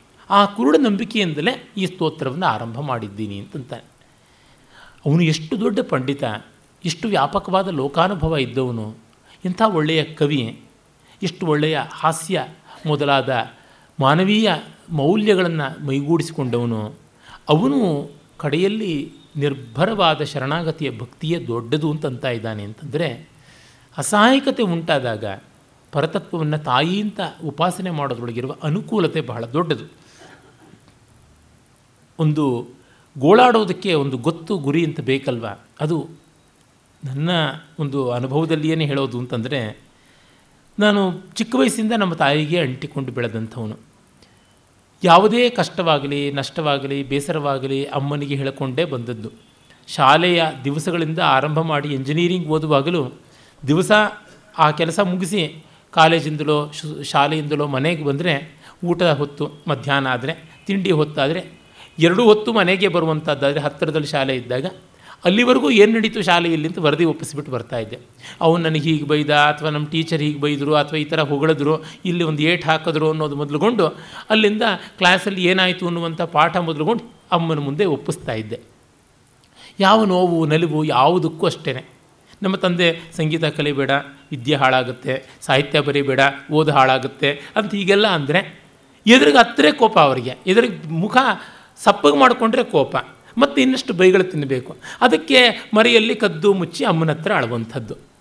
ಹೀಗೆ ಯಾವುದೇ ಒಂದು ಕಷ್ಟವನ್ನು ಹೇಳಿಕೊಂಡಾಗ ಅವರು ತಮಗೆ ತೋಚಿದ ಒಂದು ಸಮಾಧಾನ ಹೇಳುವರು, ಧೈರ್ಯವನ್ನು ಹೇಳುವಂಥವರು. ಅವರು ಕೊನೆ ಕೊನೆಯವರೆಗೂ ಹೇಳ್ತಾ ಇದ್ದ ಮಾತು, ಧೈರ್ಯಂ ಸರ್ವತ್ರ ಸಾಧನಂ ಅಂತ. ಈಗ ನೋಡಿದ್ರೆ ನಾಲ್ಕೈದು ವರ್ಷಗಳಿಂದ ತಾಯಿ ಎನ್ನುವ ಭೌತಿಕವಾದ ಅಸ್ತಿತ್ವ ಇದೆ, ಭಾವನಾತ್ಮಕವಾದ ಅಸ್ತಿತ್ವ ನನ್ನೊಳಗಿದೆಯಾದರೂ ಅವರಿಂದ ಏನೂ ಸ್ಪಂದನ ಬರೋದಿಲ್ಲ. ಪಾಪ ಅವ್ರಿಗೆ ಗೊತ್ತೂ ಆಗೋದಿಲ್ಲ. ಮಾತು ನಿಂತು ಹೋಗುವಂಥ ಸ್ಥಿತಿ ಧೈರ್ಯಂ ಅಂದರೆ ಸರ್ವತ್ರ ಸಾಧನಂ ಅಂತ ಅದು ಪರಿಹಾರ ಆ ರೀತಿಯಲ್ಲಿ ಹೇಳ್ತಾ ಇದ್ದವರು. ಆಮೇಲೆ ಶಬ್ದ ಶಿಥಿಲವಾಗಿ ಯಾವ ಶಬ್ದ ಯಾವ ಅಕ್ಷರ ಅಂತ ಗೊತ್ತಿಲ್ಲದಂತೆ ಹಾಗೆ ಈಗ ಏನೂ ಇಲ್ಲ, ಮೂಕಾರ, ಹೂಂಕಾರ ಬಿಟ್ಟರೆ ಏನೂ ಇಲ್ಲ. ನನ್ನ ಕಣ್ಣೆದರಿಗೇನೆ ಒಂದು ಆಲಂಬನ ಹೀಗೆ ಕಡಿಮೆ ಆಗ್ತಾ ಇರುವಾಗ ಯಾವುದೂ ಇಲ್ಲವಲ್ಲ ಬೇಸರ ಆದಾಗ ಹತ್ಕೊಳ್ಳೋದಕ್ಕೊಂದು ಗೊತ್ತು ಗುರಿ ಇಲ್ಲದಂತೆ ಆಗುತ್ತದೆ ಅಂತಂದರೆ ಇನ್ನೇನು? ಈ ಪರಿಹಾರ ಬೇಕಾಗಿಲ್ಲ. ಸಾಯಣಾಚಾರ್ಯ ಹೇಳ್ತಾರೆ ಒಬ್ಬರ ನಮ್ಮ ಕಷ್ಟ ಹೇಳ್ಕೊಂಡ್ರೆ ಪರಿಹಾರ ಸಿಗದೇ ಇದ್ರೂ ಸಮಾಧಾನ ಸಿಗುತ್ತದೆ. ಒಂದು ತೋಳಿನಿಂದ ಇನ್ನೊಂದು ತೋಳಿಗೆ ಭಾರ ವರ್ಗಾವಣೆ ಮಾಡಿಕೊಂಡಂತೆ. ಎಡಗೈಯಲ್ಲಿ ಹೊತ್ತಿರೋ ಚೀಲವನ್ನು ಬಲಗೈಯಲ್ಲಿ ಹೊತ್ಕೊಂಡಂತೆ. ಅದೇ ಮೈಯೇ, ಅದೇ ಕೈಯೇ. ಅರೆ, ಕೈಗಳ ಹಸ್ತಾಂತರದಿಂದ ಆದಂಥ ಅನುಕೂಲ ಅಂತ. ಹಾಗೂ ಹೊರಟೋಗ್ಬಿಟ್ಟಾಗ ಕಸ್ಯಾಗ್ರತೋ ವೃದ್ಯತು ಅಂತ ಜಗನ್ನಾಥ ಹೇಳ್ತಾನೆ. ಯಾರೆದುರಿಗೆ ಅಳೋದು ಅಂತ? ಆಗುವಂಥದ್ದಲ್ಲ. ಇದು ನನಗೆ ಈಚೆಗೆ ತುಂಬ ಕಾಡುವಂಥದ್ದಾಗ್ಬಿಡುತ್ತದೆ ಹಾಗೆ ಪರತತ್ವವನ್ನು ತಾಯಿ ಅಂತ ಒಪ್ಪಿಸಿಕೊಂಡಾಗ ಅವಳನ್ನು ನೆನೆದು ಆ ಮಟ್ಟದಲ್ಲಿ ಆದರೂ ಅಳೋದಕ್ಕೆ ಸಾಧ್ಯ ಆಗುತ್ತೆ ಅನ್ನೋದನ್ನು ನೀಲಕಂಠ ದೀಕ್ಷಿತ ಮೀನಾಕ್ಷಿಯ ವ್ಯಾಜದಿಂದ ಹೇಳ್ತಾ ಇದ್ದಾನೆ. ಅವನಿಗಾದರೂ ಪುಣ್ಯಾತ್ಮ ದೇವತಾ ತತ್ವವನ್ನು ತಾಯಿ ಅಂತ ಒಪ್ಪಿಕೊಂಡು ಪೂರ್ಣ ಪ್ರಮಾಣದಲ್ಲಿ ನಂಬಿಕೊಳ್ಳೋದಕ್ಕೆ ಸ್ಥೈರ್ಯ ಇತ್ತು. ನಮ್ಮಗಳ ಕಾಲದಲ್ಲಿ ಈ ವಿಜ್ಞಾನ ಯುಗದಲ್ಲೇ, ವಿಕಲ್ಪ ಯುಗದಲ್ಲೇ ಆ ಪೂರ್ತಿ ನಚ್ಚಿಕೆ ಕೂಡ ಬರೋದಿಲ್ವಲ್ಲ. ಮಾತಃಕರೋಷಿ ಮಮತಾಂ ಮಯಿ ಯಾವದೀಶತ್ ತಾವದ್ಯತೆ ಮಮತಃ ಕಿಮಿವಾಸ್ತಿ ಸಾಧ್ಯಂ. ಮಾಮಿತ್ತಮಿತ್ತಂ ಉಪಯುಂಕ್ಷ್ವ ನ ವಿಸ್ಮರೇತಿ, ಕಿಂ ಸ್ವಾಮಿನಂ ತ್ವರೆಯತೆ ಕ್ವಚನ ಸ್ವಭೃತ್ಯ. ಅಮ್ಮ, ನಿನ್ನಲ್ಲಿ ನಾನು ಪ್ರೀತಿ ಇಟ್ಕೊಂಡಿದ್ದೀನಿ ನೀನು ನನ್ನಲ್ಲಿ ಇಟ್ಕೊಂಡಿದೀಯಾ ಅಂತ ನಾನು ಭಾವಿಸ್ಕೊಂಡಿದ್ದೀನಿ. ನನ್ನ ಕೈಲಾದಷ್ಟು ನನ್ನ ಪ್ರಯತ್ನ ಮಾಡ್ತೀನಿ. ಆದರೆ ನನ್ನನ್ನು ಹೀಗೀಗೆ ನೋಡ್ಕೋ ಹೀಗೀಗೆ ಮಾಡು ಹೀಗೀಗೆ ವಿನಿಯೋಗಿಸು ಇಂಥ ಶಕ್ತಿ ಇದೆ, ಅಂಥ ರೀತಿಯಲ್ಲಿ ನೋಡ್ಕೊ ಅಂತ ನಾನು ಹೇಗೆ ಹೇಳಲಿ? ಸೇವಕನಾದವನು, ಯಜಮಾನನಿಗೆ ನನಗಿಷ್ಟು ಶಕ್ತಿ ಇದೆ, ಇಷ್ಟು ಯುಕ್ತಿ ಇದೆ, ನನ್ನನ್ನು ಈ ಕೆಲಸದಲ್ಲಿ ವಿನಿಯೋಗಿಸಿ, ಈ ಕೆಲಸ ಮಾಡೋದಕ್ಕೆ ನಾನು ಲಾಯಕ್ಕು ಅಂತ ಎಂದಾದರೂ ಹೇಳ್ಕೊಳ್ತಾನೆ? ಹೇಳಿಕೊಂಡ್ರೆ ಅವನು ಸುಮ್ಮನೆ ಇರ್ತಾನೆ? ಅಲ್ಲವೇ ಅಲ್ಲ, ನಿಮಗೆ ಗೊತ್ತಿದ್ದಂತೆ ಮಾಡಿ ಅಂತನ್ನುವಂಥದ್ದು. ಎಂಜಲೇಲೇ ಎತ್ತೋ ಗುಂಡ ಅಂದರೆ ಮುಂಡವರೆಷ್ಟು ಮಂದಿ ಅಂತ ಕೇಳೋದುಂಟೆ. ಆಗುವಂಥದ್ದಲ್ಲ ಅನ್ನುವ ಮಾತನ್ನು ಅವನು ಹೇಳ್ತಾನೆ. ತ್ಯಾಜ್ಯಂ ತ್ಯಜಾನಿ ವಿಹಿತಂಚ ಸಮಾಚರಾಣಿ ನಿತ್ಯೇಶು ಶಕ್ತಿ ಮನಿರುದ್ಧ್ಯ ಹಿ ವರ್ತಿತವ್ಯಂ ತದ್ಬುದ್ಧಿಶಕ್ತಿ ಮನುರುದ್ಧ್ಯನ ಕಾರ್ಯಶಕ್ತಿಂ ಇತ್ಯೇತದೇವತು ಶಿವೇ ವಿನಿವೇದಯಾಮಿ. ಅಮ್ಮ, ನಾನು ಎಲ್ಲ ಕೆಲಸ ಬಿಟ್ಬಿಡೋಲ್ಲ. ಕರ್ಮಕಾಂಡವನ್ನು ಬಿಡೋದಿಲ್ಲ. ಸಾಮಾನ್ಯ ಜ್ಞಾನವನ್ನು ಬಿಡೋದಿಲ್ಲ. ಏನು ವಿಹಿತವೋ ಅದನ್ನು ನಾನು ಮಾಡ್ತೀನಿ. ಒಂದಷ್ಟು ನನ್ನ ಶಕ್ತಿ ಅಂತಿದೆಯಲ್ಲ ಅದರ ಅನುಸಾರವಾಗಿ ನಾನು ಮಾಡ್ತೀನಿ. ತದ್ಬುದ್ಧಿಶಕ್ತಿ ಮನುರುದ್ಧ್ಯ ನಾ ಕಾರ್ಯಶಕ್ತಿ. ನನಗೆ ನಿಜವಾಗಿ ಆ ಕೇಪಬಿಲಿಟಿ ಇದೆಯಾ ಅನ್ನೋದಕ್ಕಿಂತ ನಾನು ಬುದ್ಧಿ ತೋಚದಷ್ಟು ಮಾಡ್ತಾ ಇದ್ದೀನಿ. ಅದಷ್ಟನ್ನು ಮಾತ್ರ ಒಪ್ಪಿಸ್ಕೊಂಡ್ಬಿಡು. ಅಲ್ಲಿ ಮತ್ತೆ ನೀನು ಚೌಕಾಸಿ ಮಾಡಬೇಡ. ಆತ್ಮೈವ ಭಾರ ಇತಿತಂ ತ್ವಯಿ ಯೋ ನಿಧತ್ತೆ ಸೋಂಗಾನಿ ಕಾನಿ ಕಲಯತ್ವಲಸ ಪ್ರಪತ್ತೇ. ಪ್ರಪತ್ತೇ ವಿಶ್ವತ್ರ ಸಾತ್ರ ತು ವಿಲಕ್ಷಣ ಲಕ್ಷಣಾಯ ವಿಸ್ರಂಭ ಸಂಪದಿಯಮೇವ ಸಮಸ್ತಮಂಗಿ. ನಿನ್ನಲ್ಲಿ ನನ್ನ ವಿಶ್ವಾಸ ತುಂಬ ಇದೆ. ಆ ವಿಶ್ವಾಸವೇ ನನ್ನನ್ನು ಕಾಪಾಡಬೇಕು. ಅದು ಬಿಟ್ಟು ಮತ್ತೇನೂ ಇಲ್ಲ. ಯಾಕೆ? ತ್ವತ್ಪ್ರೇರಣೇನ ಮಿಷತ ಶ್ವಸತೋಪಿ ಮಾತಃ, ಪ್ರಾಮಾದಿಕೇಪಿ ಸತಿ ಕರ್ಮಣಿ ಮೇ ನ ದೋಷ, ಮತ್ರೈವ ದತ್ತಮಶನಂ ಗ್ರಸತಸ್ಸು ತಸ್ಯ ಕೋ ನಾಮ ವಕ್ಷ್ಯತಿ ಶಿಶೋಹೋ ಅತಿಭುಕ್ತಿ ದೋಷಂ. ನಾನು ನಿನ್ನನ್ನು ನಚ್ಚಿದ್ದೀನಿನ್ನಲ್ಲ ಹಾಗಾಗಿ ಏನಾದರೂ ಅದು ನಿಂದೆ. ನಾನು ಮಾಡಿದ ತಪ್ಪಾಗೋಲ್ಲ. ಯಾಕೆಂದರೆ ನೀನೇ ಮಾಡಿಸುವಂಥದ್ದು ಅಂತ. ಮಗುವಿಗೆ ತಾಯೇ ತಿನ್ನಿಸಿದ್ರೆ ಅದು ಜಾಸ್ತಿ ತಿಂದುಬಿಡ್ತು ಅಂತ ಯಾರಾದರೂ ಅನ್ನೋದಕ್ಕೆ ಸಾಧ್ಯವ? ಅಜೀರ್ಣ ಆಗಿಬಿಡ್ತು ಅಂತ ಅನ್ನೋದಕ್ಕೆ ಸಾಧ್ಯವ? ನಿನಗೆ ಗೊತ್ತು ಅಳತೆ. ನೀನು ಹೇಗೆ ಮಾಡಿಸಿದ್ರೆ ಹಾಗೆ. ಅದನ್ನು ನಾನು ಒಪ್ಕೊಂಡಿದ್ದೀನಿ ಅನ್ನುವಂಥದ್ದು ಹೇಳ್ತಾನೆ. ಆಮೇಲೆ, ಇಲ್ಲಪ್ಪ, ಹಾಗೆಲ್ಲ ನನ್ನ ಮೇಲೆ ಭಾರ ಹಾಕೋಕ್ಕಾಗೋದಿಲ್ಲ ನೀನು ಪ್ರಾರಬ್ಧವನ್ನು ನೋಡ್ಕೊಳ್ಬೇಕು. ಮತ್ತು ಪ್ರಾರಬ್ಧ ಕರ್ಮವನ್ನು ದಾಟಬೇಕು. ಅದು ತುಂಬ ಪ್ರಯತ್ನದಿಂದ ಆಗುವಂಥದ್ದು ಅಂತಂದರೆ ನಾನು ಒಪ್ಪಲ್ಲ. ಮುಕ್ತಿಂ ಸಿಸಾದಯಿಷಿತಾಂ ನಿಜಯೈವ ಬುದ್ಧಿಯ ಪ್ರಾರಬ್ಧ ಕರ್ಮ ಭವತು ಪ್ರತಿಬಂಧ ಹೇತು ತ್ವಾಮೇವ ಸಾಧಯಿತಯಾಪಿ ಸಮಾಶ್ರಿತಾನಾಂ ತುಲ್ಯಂ ತದಂಬ ಇದಿ ಕಸ್ತವ ವೀರವಾದ. ಅದೇನು ಮುಕ್ತಿ ಅಂತೆ. ಮುಕ್ತಿಗೆ ಅಡ್ಡಿ ಪ್ರಾರಬ್ಧ ಅಂತೆ. ನಮಗೆ ಮುಕ್ತಿ ಬೇಡ, ನಮಗೆ ನೀನು ಬೇಕು. ನೀನು ಎಂಥ ದೊಡ್ಡವಳು ಅಂತ ನಾವು ನೆಚ್ಕೊಂಡಿದ್ದೀವಿ ನೀನು ನಮಗೆ ಸಿಗೋದಕ್ಕಾಗೋಲ್ಲ ಅಂದರೆ ನಿನ್ನ ಯಾವ ಅಡ್ಡಿ ಬಂದು ತೊಂದರೆಗೊಳಪಡಿಸ್ತಾ ಇದೆ? ನೀನು ನಮಗೆ ಸಿಗೋದಕ್ಕೆ ನಿನಗೆ ಯಾವ ಅಡ್ಡಿ ಆಗ್ತಾ ಇದೆ ಹೇಳು. ಹಾಗಾಗಿ ನಿನ್ನಂಥ ಪರಾಕ್ರಮಿ ಯಾರುಂಟು? ಎಂಥ ಚಂಡ ಮುಂಡ ಶೂದನಿ ನೀನು? ಹಾಗಾಗಿ ನೀನಲ್ಲದೆ ನಮಗಿನ್ಯಾರು ಈ ತೊಂದರೆಯನ್ನು ಪರಿಹಾರ ಮಾಡುವಂಥವರು ಅಂತ ಬಹಳ ಯುಕ್ತಿಯುಕ್ತವಾದ ರೀತಿಯಲ್ಲಿ ಕೇಳ್ತಾನೆ. ಆಮೇಲೆ ತ್ವದ್ದರ್ಶನ ಶ್ರವಣ ವಂದನ ಚಿಂತನಾದಿಶು ಅಕ್ಷಾಣಿ ದೇವಿ ವಿನಿಯುಜ್ಯ ಯಥಾಧಿಕಾರಂ ರಕ್ಷೇತ್ಯ ಸಂಖ್ಯ ಭವಸಂಭೃತಯೈವ ಮೈತ್ರಿಯ ರುಂಧ್ಯಾಂ ಯದಿ ಸ್ಥಿರಮಮೂನ್ಯಧುನೈವ ನಸ್ಯು ನಿನ್ನನ್ನು ನೋಡುವ, ನಿನ್ನನ್ನು ಕೇಳುವ, ನಿನಗೆ ನಮಸ್ಕಾರ ಮಾಡುವ ಈ ಎಲ್ಲ ಚಟುವಟಿಕೆಯಲ್ಲೇ ನನ್ನ ಇಂದ್ರಿಯ ವ್ಯಾಪಾರವೆಲ್ಲವೂ ಕೂಡ ಇರಲಿ ಅಂತ ಹೇಳ್ಬಿಟ್ಟು ಅಂದುಕೊಂಡಿದ್ದೀನಿ. ಅದಷ್ಟನ್ನು ನೀನು ಮಾಡಿಬಿಡು. ಅದು ಬಿಟ್ಟು ನನಗೆ ಇನ್ಯಾವುದು ಬೇಕಾಗಿಲ್ಲ. ನನಗೆ ಮೋಕ್ಷ ಕೂಡ ಬೇಡ. ಮೋಕ್ಷ ಅಂದರೆ ಏನು? ಮೋಕ್ಷದಲ್ಲಿ ಇದೆಲ್ಲ ಆಗುವಂತೆ ಇದ್ದರೆ ಮಾತ್ರ ಮೋಕ್ಷ. ಮೋಕ್ಷದಲ್ಲಿ ಇದಕ್ಕೆ ಅವಕಾಶ ಇಲ್ಲ ಅಂದರೆ ಆ ಮೋಕ್ಷ ನನಗೆ ಆತಕ್ಕೆ ಬೇಕು. ಶ್ರೀ ವಿಷ್ಣು ಸಂಪ್ರದಾಯದಲ್ಲಿ ಕೂಡ ಇದು ಬರ್ತದೆ ನಿನ್ನ ಅನುಗ್ರಹದಿಂದ ಮೋಕ್ಷವಾಗಿ ನಿನ್ನ ಸೇವೆ ಮಾಡೋಕ್ಕೆ ಅವಕಾಶ ಆಗದೆ ಇದ್ದರೆ ಆ ಮೋಕ್ಷಕ್ಕೆ ಧಿಕ್ಕಾರ ಅಂತ. ಮತ್ತೆ ನೋಡು, ಈ ಕರ್ಮಬಂಧದ ಮಾತನ್ನೆಲ್ಲ ಆಡಬೇಡ, ಈ ಭಿನ್ನಾಣ ಬೇಡ. ಯಾಕೆ? ತ್ರಾತವ್ಯ ಏಷ ಇತಿ ಚೇತ್ ಕರುಣ ಮಯಿ ಸ್ಯಾತ್, ತ್ರಾಯಸ್ವ ಕಿಂ ಸುಕೃತ ದುಷ್ಕೃತ ಕರ್ತುಂ ಜಗತ್ತಿರಯಿತು ಚ ಕರ್ಮಾನುರೋಧ ಇತಿ ಕಂ ಪ್ರತಿವಂಚನೇಯಂ.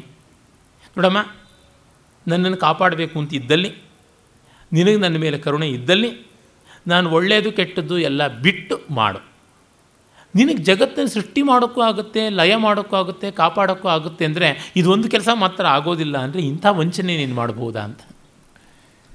ನಾವು ಹೇಳ್ತೀವಲ್ಲ, ನೋಡಿ, ಆಗುತ್ತೋ ಇಲ್ವೋ ಹೇಳಿ. ನಮಗೆ ಯೋಗ್ಯತೆ ಇದೆಯೋ ಇಲ್ವೋ ಅದು ಬೇರೆ ವಿಷಯ. ನಮಗೆ ಯೋಗ್ಯತೆ ಇದ್ದರೆ ನಿಮ್ಮ ಹತ್ರ ಕೇಳ್ಕೊಂಡು ಬರ್ತಾ ಇದ್ವಾ. ಸೀಟ್ ಕೊಡಿಸಿ ಅಂತ ಕೇಳ್ತಾರೆ, ಈಗ ಸ್ಕೂಲಿಗೆ ಕಾಲೇಜ್ಗೆ ಸೀಟಿನ ಕಾಲ. ಮೆರಿಟ್ ಇದೆಯಾ ಅಂತ. ಮೆರಿಟ್ ಇದ್ದರೆ ನಿಮ್ಮನೆ ಬಾಗಿಲು ತೊಳ್ಕೊಂಡು ಯಾಕೆ ನಾವು ಬರ್ತಾ ಇದ್ವಿ? ಇಲ್ಲದೇ ಇರೋದಕ್ಕೆ ತಾನೇ ಬಂದಿರೋದು. ಹೀಗಾಗಿ ನೀವು ನೋಡಬೇಕಾದ ರೀತಿಯಲ್ಲಿ ನಮ್ಮನ್ನು ನೋಡಿ. ಅಂತ ಮೌಢ್ಯಾದಹಂ ಶರಣಯಾಮಿ ಸುರಾಂತರಂ ಚೇತ್. ಕಿಂ ತಾವತ ಸೋಮಪಿತಸ್ಯ ಭವಾಮಿ ಮಾತಃ. ಅಜ್ಞಾನತಃ ಪರಗ್ರಹಂ ಪ್ರವಿಶನ್ ಪರಸ್ಯ. ಸ್ವತ್ವಂ ಪ್ರಯಾಸ್ಯತಿ ಪಶು ಕಿಮು ರಾಜಕೀಯ. ಅಮ್ಮ, ನಾನೇನೋ ಪೆದ್ದ ಬುದ್ಧಿಯಿಂದ ಇನ್ಯಾವುದೋ ಚಿಲ್ಲರೆ ದೇವತೆಗಳ ಹತ್ರ ಹೋಗ್ಬಿಟ್ಟೆ ಅಂದ ಮಾತ್ರಕ್ಕೆ ನೀನು ಕೋಪ ಮಾಡಿಕೊಂಡು ಇವು ನನಗೆ ಸೇರಿಲ್ಲ ಅಂದ್ಬಿಟ್ರೆ ಯಾವ ನ್ಯಾಯ? ರಾಜನ ಅರಮನೆಯಲ್ಲಿ, ಆ ಗೋಶಾಲೆಯಲ್ಲಿ ಇರುವಂಥ ಒಂದು ತುಂಡು ದನ ಯಾರ್ದೋ ಹೊಲಕ್ಕೆ ಹೋಗ್ಬಿಡುತ್ತಂತೆ ಯಾರ್ದೋ ಹೊಲಕ್ಕೆ ಹೋಗಿ ಮೈತಾ ಇದ್ದ ಮಾತ್ರಕ್ಕೆ ಆ ಹೊಲದ ಯಜಮಾನದ ಆಗ್ಬಿಡುತ್ತಾ ಅದು ಹಸು ಅಥವಾ ದನ ಅಥವಾ ಎತ್ತು. ಇಲ್ಲ, ಅದು ರಾಜನಿಗೇ ಸೇರಿದ್ದು. ಆ ರೀತಿ ನಾನು ಅಕಸ್ಮಾತ್ ಅಲ್ಲಿ ಇಲ್ಲಿ ಓಡಾಡಿದ್ರೆ ನಿನ್ನನ್ನು ಬಿಟ್ಟಿದ್ದೀನಿ ಅಂತಲೇ ಅರ್ಥ, ನಿಂದೇ ತಪ್ಪೋದು. ನೀನು ಯಾತಕ್ಕೆ ನನಗೆ ಅಲ್ಲೆಲ್ಲ ಹೋಗೋದಕ್ಕೆ ಅವಕಾಶವನ್ನು ಕೊಟ್ಟೆ? ಆದಾಯ ಮೂರ್ಧನಿ ವೃಥೈವ ಭರಂ ಮಹಾಂತಂ ಮೂರ್ಖ ನಿಮಜ್ಜತ ಕಥಂ ಭವಸಾಗರೇಸ್ಮಿನ್ ವಿನ್ಯಸ್ಯ ಭಾರಮಖಿಲಂ ಪದಯೋರ್ಜನನ್ಯಾ ವಿಸ್ರಬ್ಧ ಮುತ್ತರತ ಪಲ್ಲವ ತುಲ್ಯಮೇನ. ಇಲ್ಲಿಂದ ಬಹಳ ಸೊಗಸಾಗಿ ಅವನು ದೇವಿಯ ಸ್ತುತಿಯನ್ನು ಪ್ರಕಾರಾಂತರವಾಗಿ ಮಾಡ್ತಾನೆ. ಅಮ್ಮ, ಸುಮ್ಮನೆ ಜಗತ್ತಿನ ಜನ ತಲೆ ಮೇಲೆ ಭಾರ ಹೊತ್ತು ಭವಸಾಗರವನ್ನು ದಾಟೋದಕ್ಕೆ ನೋಡ್ತಾ ಇದ್ದಾರೆ. ಈ ಬಾಧ್ಯತೆಯ ಭಾರವನ್ನು ನಿನ್ನ ಕಾಲುವೆಯಲ್ಲಿ ಇಟ್ಬಿಟ್ಟು ಹಾಯಾಗಿ ಹೋಗ್ಬೋದಲ್ವ ಆ ಕೆಲಸವನ್ನು ನಾನು ಮಾಡೋದಕ್ಕೆ ಬಂದಿದ್ದೀನಿ. ಜ್ಞಾನಂ ದಿಶೇಯಂ ಉತ ತೇ ಉತ ತೇನ ವಿನೋದ್ಧರೇಯಂ ಪ್ರಾರಬ್ಧಮಪ್ಯ ಪ್ರಾರಬ್ಧಮಪ್ಯಪಲಪೇಯಂ ಉತಾನುರುಂಧ್ಯಾಂ ಇತ್ತಂ ಸಕೃತ್ ಪ್ರಪದನೈಕ ವಶಂ ವದಾಯ ಮಾತುರ್ಮಯಿ ಪ್ರವೃತೆ ಮಹತೀಹ ಚಿಂತ ನಿನಗೆ ನನ್ನ ಬಗ್ಗೆ ಬೇರೆ ಏನೇನೇನೇನೋ ಚಿಂತೆ ಇರಬೇಕು ಅನಿಸುತ್ತೆ. ಇವನಿಗೆ ಜ್ಞಾನವನ್ನು ಕೊಡಬೇಕಾ? ಅಥವಾ ಜ್ಞಾನ ಇಲ್ಲದೇ ಉದ್ಧಾರ ಮಾಡಬೇಕಾ? ಅಥವಾ ಇವನಿಗೆ ಪ್ರಾರಬ್ಧವನ್ನು ಕಳೆಯಬೇಕಾ? ಅಥವಾ ಅದರ ಚಿಂತೆ ಇಲ್ಲದೇ ಇವನನ್ನು ಉದ್ಧರಿಸಬೇಕಾ? ಇವನಿಗೆ ಪ್ರಪತ್ತಿ ಭಾವವನ್ನು ಉಂಟು ಮಾಡಬೇಕಾ? ಅಥವಾ ಅದಿಲ್ಲದೇ ಸದ್ಗತಿ ಕೊಡಬೇಕಾ ಅಂತ ನಿನ್ನ ಮನಸ್ಸಿನಲ್ಲಿ ಬೇಕಾದಷ್ಟು ಪ್ರಶ್ನೆಗಳು ಇರಬಹುದು. ನನಗಂತೂ ಯಾವುದೂ ಇಲ್ಲ ಅಂತ. ಭಕ್ತರಿಗಿರಬೇಕಾ ಚಿಂತೆ ಎಲ್ಲ ಭಗವಂತನಿಗೆ ಅವನು ವರ್ಗೀಕರಣ ಮಾಡಿಬಿಟ್ಟಿದ್ದಾನೆ. ನನ್ನ ಬಗ್ಗೆ ನನಗೆ ಚಿಂತೆ ಇಲ್ಲ, ನೀನು ಮಾತ್ರ ನೋಡ್ಕೊಳ್ಬೇಕಷ್ಟೇ ನನಗಿನ್ಯಾವುದೂ ಚಿಂತೆಯೇ ಇಲ್ಲ ಅಂತಂತ ಹೇಳ್ತಾ ನೋಡಮ್ಮ, ಕೆಲವರು ಹೇಳ್ತಾರೆ, ಕಾಶಿ ರಾಮೇಶ್ವರ ಇತ್ಯಾದಿ ಆಗಿಲ್ಲ. ಕಾಶ್ಯಾಂ ನಿಪಾತಯ ವಪು ಶ್ವಪಚಾಲಯೇವ ಸ್ವರ್ಗಂ ನಯತ್ವಂ ಅಪವರ್ಗಮಧೋಗತಿಂವಾ ಅಧೋಗತಿಂ ವ ಅದ್ಯೈವ ವಾ ಕುರು ದಯಾಂ ಪುನರಾಯತೌ ಕಸ್ಸಂಭ್ರಮೋ ಮಮ ಧನೇ ಧನಿನಃ ಪ್ರಮಾಣ. ನೀನು ನನ್ನ ಕಾಶಿನಲ್ಲಿ ಮುಕ್ತಿ ಕೊಡ್ತೀಯೋ, ಸ್ಮಶಾನದಲ್ಲಿ ಮುಕ್ತಿ ಕೊಡ್ತೀಯೋ, ಚಂಡಾಲನ ಮನೇಲಿ ಮುಕ್ತಿ ಕೊಡ್ತೀಯೋ ಮಹಾಬ್ರಹ್ಮಜ್ಞಾನಿಯ ಮನೆಯಲ್ಲಿ ಮುಕ್ತಿ ಕೊಡ್ತೀಯೋ, ನೀನು ನನ್ನನ್ನು ಸ್ವರ್ಗಕ್ಕೆ ಕೊಂಡೊಯ್ಯುತ್ತೀಯೋ ಅಥವಾ ನರಕಕ್ಕೆ ಹಾಕ್ತೀಯೋ, ಇವತ್ತೇ ಅನುಗ್ರಹಿಸ್ತೀಯೋ ಇನ್ನೆಂದು ಮಾಡ್ತೀಯೋ, ನನಗೆ ಗೊತ್ತಿಲ್ಲ. ಅದು ಬಡವ ಅಂದರೆ ಮಡಗದಂಗಿರು ಅಂತ. ಶ್ರೀಮಂತರ ಪಾಲಿಗೆ ದುಡ್ಡು, ಕಾಸು, ವ್ಯವಹಾರ. ನಮಗೇನು ಗೊತ್ತಿದೆ ಅದು? ಶ್ರೀಮಂತರ ವ್ಯವಹಾರ ಅವರು ಮಾಡ್ಕೋತಾರೆ. ಧನಂ, ಧನೇ, ಧನಿನ ಪ್ರಮಾಣಂ. ದುಡ್ಡಿನ ವಿಷಯದಲ್ಲಿ ದುಡ್ಡಿನವ್ರಿಗೆ ಗೊತ್ತು. ಈ ಥರದ್ದೆಲ್ಲ ನನಗೆ ತರ್ಕ ನಿನ್ನಂಥವ್ರು ಮಾಡ್ಬೋದು. ನೀನೋ, ವಿಷ್ಣುವೋ, ಶಿವನೋ ಯಾರೋ ಕೂತ್ಕೊಂಡು ಚರ್ಚೆ ಮಾಡಬೇಕಾದದ್ದು. ನನಗೆ ಸಂಬಂಧಪಟ್ಟಿದ್ದಲ್ಲ.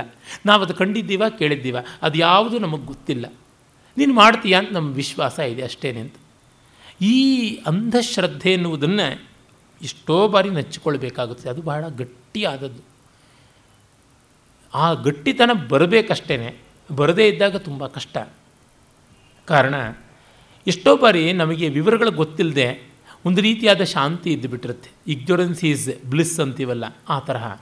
ಅದನ್ನು ಇವನು ಇಲ್ಲಿ ಹೇಳ್ತಾ ಇದ್ದಾನೆ. ಆಮೇಲೆ ನಾಹಂಸಹೇ ತವ ಕಥಾಶ್ರವಣಾಂತರಾಯಂ ನಾಹಂಸಹೇ ತವ ಪದಾರ್ಚನ ವಿಚ್ಯುತಿಂವ ಮೋಕ್ಷಂ ದಿಶೈತತ್ ಅವಿರುದ್ಧಮಿದಂ ನ ಚೇತ್ ಸ್ಯಾತ್ ನೈವಾಸ್ತು ಮಾತರ ಅಪವರ್ಗ ಮಹೋಪಸರ್ಗ ನಿನ್ನ ಪೂಜೆಗೆ ನಿನ್ನ ಧ್ಯಾನಕ್ಕೆ ನಿನ್ನ ಸೇವೆಗೆ ಭಂಗ ಬರದೇ ಇರುವಂತಹ ಮೋಕ್ಷ ಬಂದರೆ ಅದನ್ನು ಒಪ್ಕೋತೀನಿ ಅಷ್ಟೇ. ಇಲ್ಲದೇ ಮೋಕ್ಷ ಅನ್ನೋದು ನಮ್ಮ ಪಾಲುಗೊಂದು ಉತ್ಪಾತ, ಹಿಂಸೆ. ಅದು ಬೇಡ. ಮೋಕ್ಷ ಅನ್ನೋದು ಅಪವರ್ಗ ಅಲ್ಲ, ಅದು ಉಪಸರ್ಗ ಅಂತ ಆಗುತ್ತದೆ ಅನ್ನುವ ಮಾತನ್ನು ಹೇಳ್ತಾನೆ. ಆಮೇಲೆ ಈಗ ನಿನ್ನ ಭುವನ ಮಂಗಳವಾದ ಶರೀರದ ಭಾಗ ಭಾಗಗಳನ್ನು ಸ್ತೋತ್ರ ಮಾಡ್ತೀನಿ. ಕಾರಣ ನನಗೆ ಕಾಣಿಸೋದು ಅದೊಂದೇ. ಆಚೂಢಮಾಚರಣಮಂಬ ತವಾನುವಾರ ತವಾನುವಾರ ಮಂತಸ್ಮರನ್ ಭುವನ ಮಂಗಲ ಮಂಗ ಮಂಗಂ ಆನಂದ ಸಾಗರ ತರಂಗ ಪರಂಪರಾಭಿರಾಂದೋಲಿತೋ ನ ಗಣಯಾಮಿ ಗತಾನ್ಯಹಾನಿ. ಈ ಮೀನಾಕ್ಷಿಯ ರೂಪದಲ್ಲಿ ನೀನಿದ್ದೀಯ ಪಾಂಡ್ಯರಾಜನ ಮಗಳಾಗಿದ್ದೀಯ, ಈ ದೇವಸ್ಥಾನದಲ್ಲಿ ನೆಲೆಯಾಗಿದ್ದೀಯ. ನಿನ್ನನ್ನು ನಾನು ನೋಡಿಕೊಂಡು ಮಿಕ್ಕದ್ದೆಲ್ಲವನ್ನು ಮರೀತೀನಿ ಅಂತ ಇಲ್ಲಿಂದ ಪಾದ ಮೊದಲುಗೊಂಡು ಕೇಶದವರೆಗಿನ ಸ್ತುತಿ ಮಾಡ್ತಾನೆ. ಪಾಷಾಣತೋಪಿ ಕಠಿಣೇ ಶಿರಸಿ ಶ್ರುತೀನಾಂ, ಪ್ರಾಯ ಪರಿಭ್ರಮವಶಾದಿವ ಪಾಠಲಾಭಂ, ಅಂಬಸ್ಮರೇಯಂ, ಅಮೃತಾರ್ಣವ ಮಂಥಲಬ್ಧ, ಹಯ್ಯಂಗವೀನ ಸುಕುಮಾರಮಿದಂ ಪದಂತೆ. ನಿನ್ನ ಪಾದ ಇಷ್ಟು ಮೃದುವಾದದ್ದು, ಆದರೆ ವೇದ ಇಷ್ಟು ಕಠಿಣವಾದದ್ದು. ಈ ಉಪನಿಷತ್ತುಗಳು ಹಾರ್ಡ್ ನೆಟ್ಟು ಕ್ರ್ಯಾಕ್ ಅಂತೀವಲ್ಲ, ಬಹಳ ಕಠೋರ. ಆ ಉಪನಿಷತ್ತುಗಳು ನಿನ್ನ ಪಾದಪೀಠ. ಅದರ ಮೇಲೆ ನಿಂತು ನಿಂತು ನಿನ್ನ ಕಾಲು ಪಾಪ ನೊಂದು ಕೆಂಪಾಗಿಬಿಟ್ಟಿದೆ. ನನಗನ್ಸುತ್ತೆ, ಈ ಅಮೃತ ಮಥನ ಕಾಲದಲ್ಲಿ ಎಲ್ಲ ಬಂತು, ಆದರೆ ಬೆಣ್ಣೆ ಬರಲಿಲ್ಲ. ಆ ಬೆಣ್ಣೆಯೇ ನಿನ್ನ ಪಾದದ ಮೃದುತ್ವ. ಹಾಗೆ ಅಂತ ನನಗನ್ಸುತ್ತೆ ಅಂತಂತಾನೆ. ಇನ್ನು ಆ ಪಾದದ ಮಹಾತ್ಮೆ ಎಂಥದ್ದು? ಈ ಪದ್ಯವಂತೂ ಪ್ರಾಯಶಃ ಇಡೀ ಈ ಸ್ತೋತ್ರದಲ್ಲಿಯೇ ತುಂಬ ಚೆನ್ನಾದದ್ದು ಈಗ ಬರುವಂಥದ್ದು. ಸಾಧಾರಣೆಯೇ ಸ್ಮರಜಯೇ ನಿಟಿಲಾಕ್ಷಿ ಸಾಧ್ಯೆ ಭಾಗೀ ಭವೋ ಭಜತು ನಾಮ ಯಶಸ್ಸಮಗ್ರಂ ವಾಮಾಂಘ್ರಿ ಮಾತ್ರ ಕಲಿತೆ ಜನನಿತ್ವದೀಯೇ ಕಾವಾ ಪ್ರಸಕ್ತಿರಿಹ ಕಾಲಜಯೇ ಪುರಾರೈ. ಕಾವಾ ಪ್ರಸಕ್ತಿರಿಹ ಕಾಲಜಯೇ ಪುರಾರೇಹೆ ಅರ್ಧನಾರೀಶ್ವರ ತತ್ವ ಇಟ್ಕೊಂಡು ಹೇಳ್ತಾನೆ. ಅಮ್ಮ, ನೀನು ಶಿವ ಇಬ್ಬರು ಸೇರಿ ಒಂದೇ ರೂಪ. ಹಣೆಗಣ್ಣು ಮಧ್ಯದಲ್ಲಿರುತ್ತೆ. ಆ ಮಧ್ಯದ ಹಣೆಗಣ್ಣಿನಿಂದ ಮನ್ಮಥನು ಸುಟ್ಟಿದ್ದು. ಅಂದರೆ ಏನು? ನಿನ್ನ ಕಡೆಯೂ ಅರ್ಧ ಇತ್ತು ಕಣ್ಣು, ಶಿವನ ಕಡೆಯೂ ಅರ್ಧ ಇತ್ತು. ಹಾಳಾಗಿ ಹೋಗಲಿ.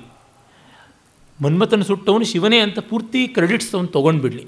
ಅದರ ಖ್ಯಾತಿ, ಶ್ರೇಯಸ್ಸೆಲ್ಲ ಅವನೇ ಉಳಿಸ್ಕೊಳ್ಳಿ. ಆದರೆ ಅವನನ್ನು ಮೃತ್ಯುಂಜಯ ಅಂತಲೂ ಕರೀತಾರಲ್ಲ, ಇದೇನು ಅನ್ಯಾಯ ನಮ್ಮ? ಎಡಗಾಲನ್ನು ಯಮನ ಎದೆ ಮೇಲೆ ಒದ್ದು ಯವನನ್ನು ಮೂಲೆ ಗುಂಪು ಮಾಡಿದ್ದು. ಎಡಗಾಲು ಪೂರ್ತಿ ನಿನ್ನ ಭಾಗನೇ. ಕಾವಾ ಪ್ರಸಕ್ತಿರಿಹ ಕಾಲಜಯೇ ಪುರಾರು. ಈ ಎಡಗಾಲಿಂದ ನೀನು ಗೆದ್ದವಳು ಮೃತ್ಯುವನ್ನು.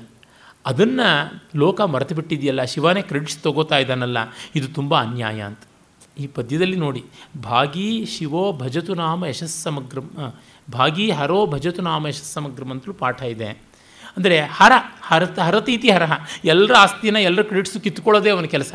ಹಾಗಾಗಿ ಅವನು ಆ ಥರ ಮಾಡಿದ್ದಾನೆ. ಅದೇನು ದೊಡ್ಡ ಸಂಗತಿ. ಆದರೆ ಇದನ್ನು ತುಂಬ ಅನ್ಯಾಯ ಮಾಡ್ಕೊಂಡು ಬಿಟ್ಟಿದೆಯಲ್ಲ ಲೋಕ? ಇದು ನಿನ್ನ ಪಾದದ ಮಹಾತ್ಮೆ ಸ್ಯಾತ್ಕೋಮಲಂ ಯದಿ ಮನೋ ಮಮ ವಿಶ್ವಮಾತಃ ತ್ವತ್ಪಾದಯೋರ್ ಮೃದುಲಯೋ ತವ ಪಾದುಕಾಸ್ತು. ಸ್ಯಾತ್ಕರ್ಕಶಂ ಯದಿ ಕರಗ್ರಹಣೆ ಪುರಾರೇಹೆ ಅಶ್ಮಾಧಿರೋಹಣ ವಿಧೌ ಭವತೂಪಯೋಗ. ಅಮ್ಮ, ನನ್ನ ಮನಸ್ಸು ಮೃದುವೋ ಕಠೋರವೋ ನಂಗೆ ಗೊತ್ತಿಲ್ಲ. ನನ್ನ ಮನಸ್ಸು ಮೃದುವೇ ಆದಲ್ಲಿ ನಿನ್ನ ಪಾದಕ್ಕೆ ಪಾದುಕೆ ಆಗಲಿ. ನನ್ನ ಮನಸ್ಸು ಕಠಿಣವೇ ಆದಲ್ಲಿ ನಿನ್ನ ಪಾಣಿಗ್ರಹಣ ಕಾಲಕ್ಕೆ ಶಿಲಾವೇದಿಕೆ ಆಗಲಿ. ಪಾಣಿಗ್ರಹಣದಲ್ಲಿ ಒಂದು ಭಾಗ ಇದೆ, ಅಶ್ಮಾರೋಹಣ ಅಂತ. ಕಲ್ಲು ಮೇಲೆ ನಿಲ್ಲಿಸ್ತಾರೆ. ಆ ಕಲ್ಲಾಗಿ ನಾನು ಇರ್ತೀನಿ, ನನ್ನ ಮನಸ್ಸು ಆಗಿರಲಿ ಅಂತ ಹೇಳ್ಬಿಟ್ಟು ಅಂತಾನೆ. ಅಪ್ರಾಕೃತಿಂ ಮೃದುಲತಾಂ ಅವಿಚಿತ್ಯ ಕಿಂಚಿತ್ ಆಲಂಬಿತಾಸಿ ಪದಯೋ ದೃಢಂ ಮಯಾ ಯತ್. ತನ್ಮೇ ಭವಾರ್ಣವ ನಿಮಜ್ಜನ ಕಾತರಸ್ಯ ಮಾತಕ್ಷಮಸ್ವ ಮಧುರೇಶ್ವರಿ ಬಾಲಕೃತ್ಯಂ. ಅಮ್ಮ, ನಾನು ನಿನ್ನ ಪಾದಗಳ ಸೌಕುಮಾರ್ಯವನ್ನು ತಿಳ್ಕೊಳ್ಳದೆ ಗಟ್ಟಿಯಾಗಿ ಹಿಡ್ಕೊಂಡು ಬಿಟ್ಟೆ. ಹಿಡ್ಕೊಂಡಿದ್ದರಿಂದ ನಿನಗೆ ಎಷ್ಟು ನೋವಾಯಿತೋ ಗೊತ್ತಿಲ್ಲ. ಈ ಸಂಸಾರ ಸಾಗರದಲ್ಲಿ ಕೊಚ್ಕೊಂಡು ಹೋಗ್ತೀನಿ ಅಂತ ಗಬಕ್ಕಂತ ನಿನ್ನ ಕಾಲನ್ನು ನಾನು ಹಿಡ್ಕೊಂಡು ಬಿಟ್ಟೆ. ನಿನಗೆ ನೋವಾಗಿರ್ಬೋದು. ಆದರೆ ಏನು ಮಾಡೋದು? ಮಕ್ಕಳ ಚೇಷ್ಟೆ, ಮಕ್ಕಳ ಆಟ. ಇನ್ನು ಹೇಗಿರ್ತಾರೆ? ತಾಯಿನ ಹಾಗೆ ಅವಚಿ ಇಟ್ಕೊಳ್ತಾರೆ. ಅದನ್ನು ಮಾಡಿದ್ದೀನಿ ಅಂತ ಅಂದ್ಕೊ. ಯತ್ರಾನಪನ್ ಯತ್ರಾನಮನ್ ಪಶುಪತಿ ಪ್ರಣಯಾಪರಾಧೆ ಮಂದಂ ಕಿಲ ಸ್ಪೃಶತಿ ಚಂದ್ರ ಕಲಾಂಚಲೇನ ಪುಷ್ಪಾರ್ಚನೇಪಿ ಮೃದಿತಂ ಪದಯೋರ್ಯುಗಂ ತತ್ ಮಾತುಸ್ತದಂತಿ, ಮಾತುಸ್ತುದಂತಿ ನಖತಂ ಪರುಷಾಗಿರೋಮೆ. ನಿನ್ನ ಯಾವ ಪಾದಕ್ಕೆ ನೀನು ಮುನಿದ ಕಾಲದಲ್ಲಿ ಪ್ರಣಯ ಪ್ರಸಾದನ ಮಾಡಬೇಕು ಅಂತ ಮಹಾದೇವನು ನಮಸ್ಕಾರ ಮಾಡುವಾಗ, ತನ್ನ ಜಟಾಜೂಟ ಎಲ್ಲಿ ನಿನ್ನ ಕಾಲಿಗೆ ಬಿದ್ದು ನೋವಾಗುತ್ತೋ ಅಂತ ಚಂದ್ರನ ಕಿರಣಗಳು ಮಾತ್ರ ನಿನ್ನ ಕಾಲ ಮೇಲೆ ಬೀಳುವಂತೆ ನಮಸ್ಕಾರ ಮಾಡ್ತಾನೆ. ಹಾಗೆ ಕೋಮಲವಾದ ನಿನ್ನ ಪಾದಗಳು ಹೂವಿನ ಅರ್ಚನೆಯಿಂದಲೂ ನೋಯುವಂಥ ನಿನ್ನ ಪಾದಗಳು ನನ್ನ ಸ್ತೋತ್ರದಿಂದ ನೊಂದುಕೊಂಡು ಬಿಟ್ಟಾವು. ಅಷ್ಟು ಕಠೋರವಾದದ್ದು ನನ್ನ ಮಾತು ಅಂತ ಅನಿಸುತ್ತೆ ಅಂತಾನೆ. ಅವ್ಯಾಜ ಸುಂದರ ಮನುತ್ತರಂ ಅಪ್ರಮೇಯಂ ಅಪ್ರಾಕೃತಂ ಪರಮ ಮಂಗಲ ಮಂಘ್ರಿಪದ್ಮಂ ಸಂದರ್ಶಯೇದಪಿ ಸಕೃದ್ಭವತಿ ದಯಾರ್ದ್ರ ದಷ್ಟಾಸ್ಮಿಕೇನ ತದಹಂ ತು ವಿಲೋಚನೇನ. ನಿನ್ನ ಪಾದವನ್ನು ಅದು ಅವ್ಯಾಜವಾದ, ಕಾರಣಾತೀತವಾದ, ಅತಿ ಸುಂದರವಾದ, ಅದಕ್ಕೆ ಹೋಲಿಕೆಯೇ ಇಲ್ಲದ, ಅದನ್ನು ಮೀರಲಾಗದ ಅದಕ್ಕೆ ಅಳತೆಯೇ ಇಲ್ಲದ ಅದು ಅತಿಲೋಕವಾದಂಥ ಸೌಂದರ್ಯವನ್ನು, ಸೌಕುಮಾರ್ಯವನ್ನು, ಮಾಂಗಲ್ಯವನ್ನು ಹೊಂದಿರುವಂಥದ್ದು. ಅದನ್ನು ಒಂದು ಪಕ್ಷ ನಾನು ನೋಡೋಕ್ಕೆ ಆದಲ್ನೇ, ಯಾವ ಕಣ್ಣಿಂದ ನೋಡೋದು? ಅದು ನೀನೇ ಕೊಡಬೇಕಲ್ವ ಅಂತ. ವಿಶ್ವರೂಪವನ್ನು ಪರಮಾತ್ಮ ಅರ್ಜುನಿಗೆ ತೋರಿಸೋಕ್ಕೆ ಸಿದ್ಧನಾದ. ಆದರೆ ಅವನಿಗೆ ದಿವ್ಯವಾದ ಕಣ್ಣುಗಳು ಬೇಕಾಯಿತು. ಅಂದರೆ ನಾವು ಒಂದನ್ನು ಅರ್ಥ ಮಾಡಿಕೊಳ್ಳೋದಕ್ಕೆ ಅದೇ ನಮಗೆ ಕೊಡಬೇಕು. ಅದೇ ಅರಿವನ್ನು ಕೊಡಬೇಕು. ನಮಗೆ ಎಷ್ಟೋ ವಿಷಯಗಳಲ್ಲಿ ಗೊತ್ತಾಗೋದಿಲ್ಲ. ಆ ವಿಷಯವೇ ನಮಗೆ ಎಲ್ಲವನ್ನೂ ಕೊಡಬೇಕಾಗಿರ್ತದೆ ಅಂತ. ಆದರೆ ಗೊತ್ತಿಲ್ಲದೆ ನಮ್ಮ ಕಡೆಯಿಂದ ನಾವು ಏನೋ ಮಾಡ್ಕೊಳ್ತೀವಿ ಏನೋ ಮಾಡ್ಕೊಳ್ತೀವಿ ಅಂತ ಅಂದುಕೊಳ್ತೀವಿ. ಎಷ್ಟು ಒಳ್ಳೆ ಪಂಪ್ ಸೆಟ್ ಇರ್ಬೋದು, ಎಷ್ಟು ಒಳ್ಳೆ ಬಾವಿನೂ ಇರ್ಬೋದು. ಆದರೆ ಪ್ರೈಮಿಂಗ್ ಮಾಡದೇ ಇದ್ದರೆ ಆ ಪಂಪ್ ಸೆಟ್ಟಿಂದ ಪಂಪ್ ಮಾಡೋಕ್ಕಾಗೋದಿಲ್ಲ. ಪ್ರೈಮಿಂಗ್ ಮಾಡೋದಕ್ಕೆ ಮತ್ತೆ ಆ ಬಾವಿಗೆ ಹೋಗ್ಬಿಟ್ಟು ಅಲ್ಲಿಂದನೇ ನೀರು ತೊಗೊಂಡು ಬಂದು ಆ ಪಂಪಿಗೆ ಸುರಿಯಬೇಕು. ಕೆರೆ ನೀರನ್ನು ಕೆರೆಗೆ ಚೆಲ್ಲಿ. ಹೀಗೆ ಅಲ್ಲಿಂದಲೇ ಅದನ್ನು ಮಾಡಿಕೊಳ್ಬೇಕಾಗುತ್ತದೆ. ಬೇರೆ ಯಾವುದೂ ದಾರಿ ಇಲ್ಲ ಫ್ರಾನ್ಸ್ನಲ್ಲಿ ಫ್ರೆಂಚ್ ಭಾಷೆ ಬರದೇ ಇದ್ದರೆ ಪರಮ ಕಷ್ಟ ಅಂತಾನೆ ಅಲ್ಲಿ ನನಗೆ ಫ್ರೆಂಚ್ ಗೊತ್ತಿಲ್ಲ ಅನ್ನೋದನ್ನು ಫ್ರೆಂಚಲ್ಲಿ ಮೊದಲು ಹೇಳಬೇಕಂತೆ. ಈ ರೀತಿಯಾದದ್ದು. ಆ ರೀತಿಯಲ್ಲಿ ನಿನ್ನನ್ನು ನೋಡೋದಕ್ಕೂ ನಿನ್ನ ಅನುಗ್ರಹದಿಂದ ನನಗೊಂದು ಕಣ್ಣು ಬೇಕು. ಹಾಗಾಗಿ ನಿನ್ನ ಪಾದ ಪದ್ಮ ದರ್ಶನದಿಂದ ನನಗೆ ಮೋಕ್ಷ ಸಿದ್ಧಿ ಅಂದರೆ ಕಣ್ಣನ್ನು ಕೊಡೋ ನಿನ್ನ ಮೊದಲು ಅಂತ ಕೇಳ್ತೀನಿ. ದಿವ್ಯಾ ದೃಶೋಪಿ ದಿವಿಷದ್ಗ್ರಹಣೋಚಿತಾನಿ ವಸ್ತೂನಿ ಕಾಮಮವಧಾರಯಿತು ಕ್ಷಮಂತೆ ತ್ವನ್ಮಾತ್ರ ವೇದ್ಯ ವಿಭವೇ ತವ ರೂಪಧೇಯೇ ತ್ವದ್ಭಾವಯೇವ ಶರಣಂ ಪರಿಶೇಷಿತೋನಃ ಇನ್ನು ನೀನು ನನಗೆ ಕಣ್ಣನ್ನು ಕೊಟ್ಟರು ಆ ಕಣ್ಣು ದಿವ್ಯವಾದ ಕಣ್ಣೇ ಆಗಿದ್ದರೂ ಅದರ ಹಿಂದಿನ ಮನಸ್ಸು ದಿವ್ಯವಲ್ಲದಿದ್ದರೆ ಕಣ್ಣು ಕಾಣೋದಿಲ್ಲ. ಕಣ್ಣಿನ ಮುಂದೆ ಎಷ್ಟೆಲ್ಲ ಓಡತ್ವೆ ವಸ್ತುಗಳು, ಅರೆ ಮನಸ್ಸಿಲ್ಲದಿದ್ದರೆ ಯಾವುದೂ ಕಾಣಿಸೋಲ್ಲ. ಆ ಮನಸ್ಸನ್ನು ಕೊಡಬೇಕು ಅಂದರೆ ನಾನೇ ನೀನಾಗಬೇಕು ಅಂತ ಅರ್ಥ. ಅದು ಬಿಟ್ಟು ಬೇರೆ ದಾರಿನೇ ಇಲ್ಲ ಅಂತ. ನಾನು ನೀನಾಗದೆ ನಿನ್ನನ್ನು ನಾನು ನೋಡೋಕ್ಕಾಗಲ್ಲ. ಹೀಗಾಗಿ ಆ ಅದ್ವೈತಿಕ ಭಾವ ಬರದೆ ಸಮಗ್ರತೆ ಸಾಧ್ಯ ಇಲ್ಲ. ಅಸ್ಮಿನ್ ಮಹತ್ಯನವಧೌ ಕಿಲ ಕಾಲಚಕ್ರ ಆಶೈಷವಾನ್ ಮಮತೆಯ ಕಲಿತಸ್ತ್ವವಾ ಕಲಿತಸ್ತ್ವಯಾಸೌ ಆನ್ರಣ್ಯಮಂಬ ತವ ಲಬ್ಧುಮನ ಮೃಗಂಕ ತ್ವಾತ್ಮಾನಮೇವ ನಿಯತಂ ಬಹುಧಾ ವಿಭಜ್ಯ ತ್ವತ್ಪಾದಯೋರ್ ವಿನಿಧದೆ ನಖರಾಪದೇಶ ಅಂತ ಮೊದಲಿಂದಲೂ ಚಂದ್ರನಿಗೆ ನಿನ್ನ ಬಗ್ಗೆ ಒಂದು ಋಣ. ಕಾರಣ ಇಷ್ಟೇ, ಆ ಚಂದ್ರನಿಗೆ ನೀನು ಒಂದು ಮಾದರಿಯಾಗಿದ್ದು. ಬ್ರಹ್ಮ ಚಂದ್ರನನ್ನು ನಿರ್ಮಾಣ ಮಾಡಬೇಕಾದ್ರೆ ನಿನ್ನ ಮುಖವನ್ನು ಮಾಡಲಾಗಿ ಇಟ್ಟುಕೊಂಡು ಮಾಡಿದ. ಈ ಕಾರಣದಿಂದ ನಿನ್ನ ಬಗ್ಗೆ ಚಂದ್ರನಿಗೆ ತುಂಬ ಕೃತಜ್ಞತೆ. ಆ ಕೃತಜ್ಞತೆಯನ್ನು ತೀರಿಸೋದಕ್ಕೆ ಅವನು ನಿನ್ನ ಕಾಲುಗಳ ಹತ್ತು ಉಗುರುಗಳ ರೂಪದಲ್ಲಿ ತನ್ನ ಬಿಂಬವನ್ನು ರೂಪಣ ಮಾಡಿಕೊಂಡಿದ್ದಾನೆ ಅಂತ. ಮೊನ್ನೆಯೇ ಅಪ್ಪಯ್ಯ ದೀಕ್ಷಿತರ ವರದರಾಜಸ್ತವದ ಪಾದವರ್ಣನೆಯಲ್ಲಿ ಚಂದ್ರ ಬಿಂಬದಂತೆ ಆ ಉಗುರುಗಳನ್ನು ನೋಡಿದ್ವಿ. ಇಲ್ಲಿ ನೋಡಿ, ಒಂದು ಹೊಸ ಕಲ್ಪನೆಯನ್ನು ಹೇಗೆ ಮಾಡ್ತಾನೆ ಅಂತ ನಮ್ಮಂತೂ ಗೊತ್ತಾಗುತ್ತೆ. ಬ್ರಹ್ಮೇಶ ಕೇಶವ ಮುಖೈರ್ ಬಹುಭಿಕ್ಕುಮಾರೈ ಪರ್ಯಾಯತಃ ಪರಿಗೃಹೀತ ವಿಮುಕ್ತ ದೇಶಂ ಉತ್ಸಂಗಮಂಬತವ ದಾಸ್ಯಸಿ ಮೇ ಕದಾತ್ವಂ ಮಾತೃಪ್ರಿಯಂ ಕಿಲ ಜಡಂ ಸುತ ಮಾಮನಂತಿ ಅಮ್ಮ ನಿನ್ನ ತೊಡೆ ಮೇಲೆ ತ್ರಿಮೂರ್ತಿಗಳು ಕೂಡ ಮಕ್ಕಳಂತೆ ಓಡಾಡ್ಕೊಂಡಿರ್ತಾರೆ ನನಗೆ ಯಾವಾಗ ಜಾಗ ಸಿಗುತ್ತೆ ಹೇಳು ನಿನಗೆ ಮಕ್ಕಳು ತುಂಬ ಜನ ಆದರೆ ತಾಯಿಗೆ ಯಾವತ್ತೂ ಅತೀ ಪೆದ್ದ ಮಗನ ಬಗ್ಗೆ ಕಾರುಣ್ಯ ಹಾಗಾಗಿ ನನಗೆ ಮೊದಲು ಜಾಗ ಸಿಗಬೇಕಲ್ವಾ ಅಲ್ಲಿ ಅಂತ ಹೇಳ್ಬಿಟ್ಟು ಕೇಳ್ತಾನೆ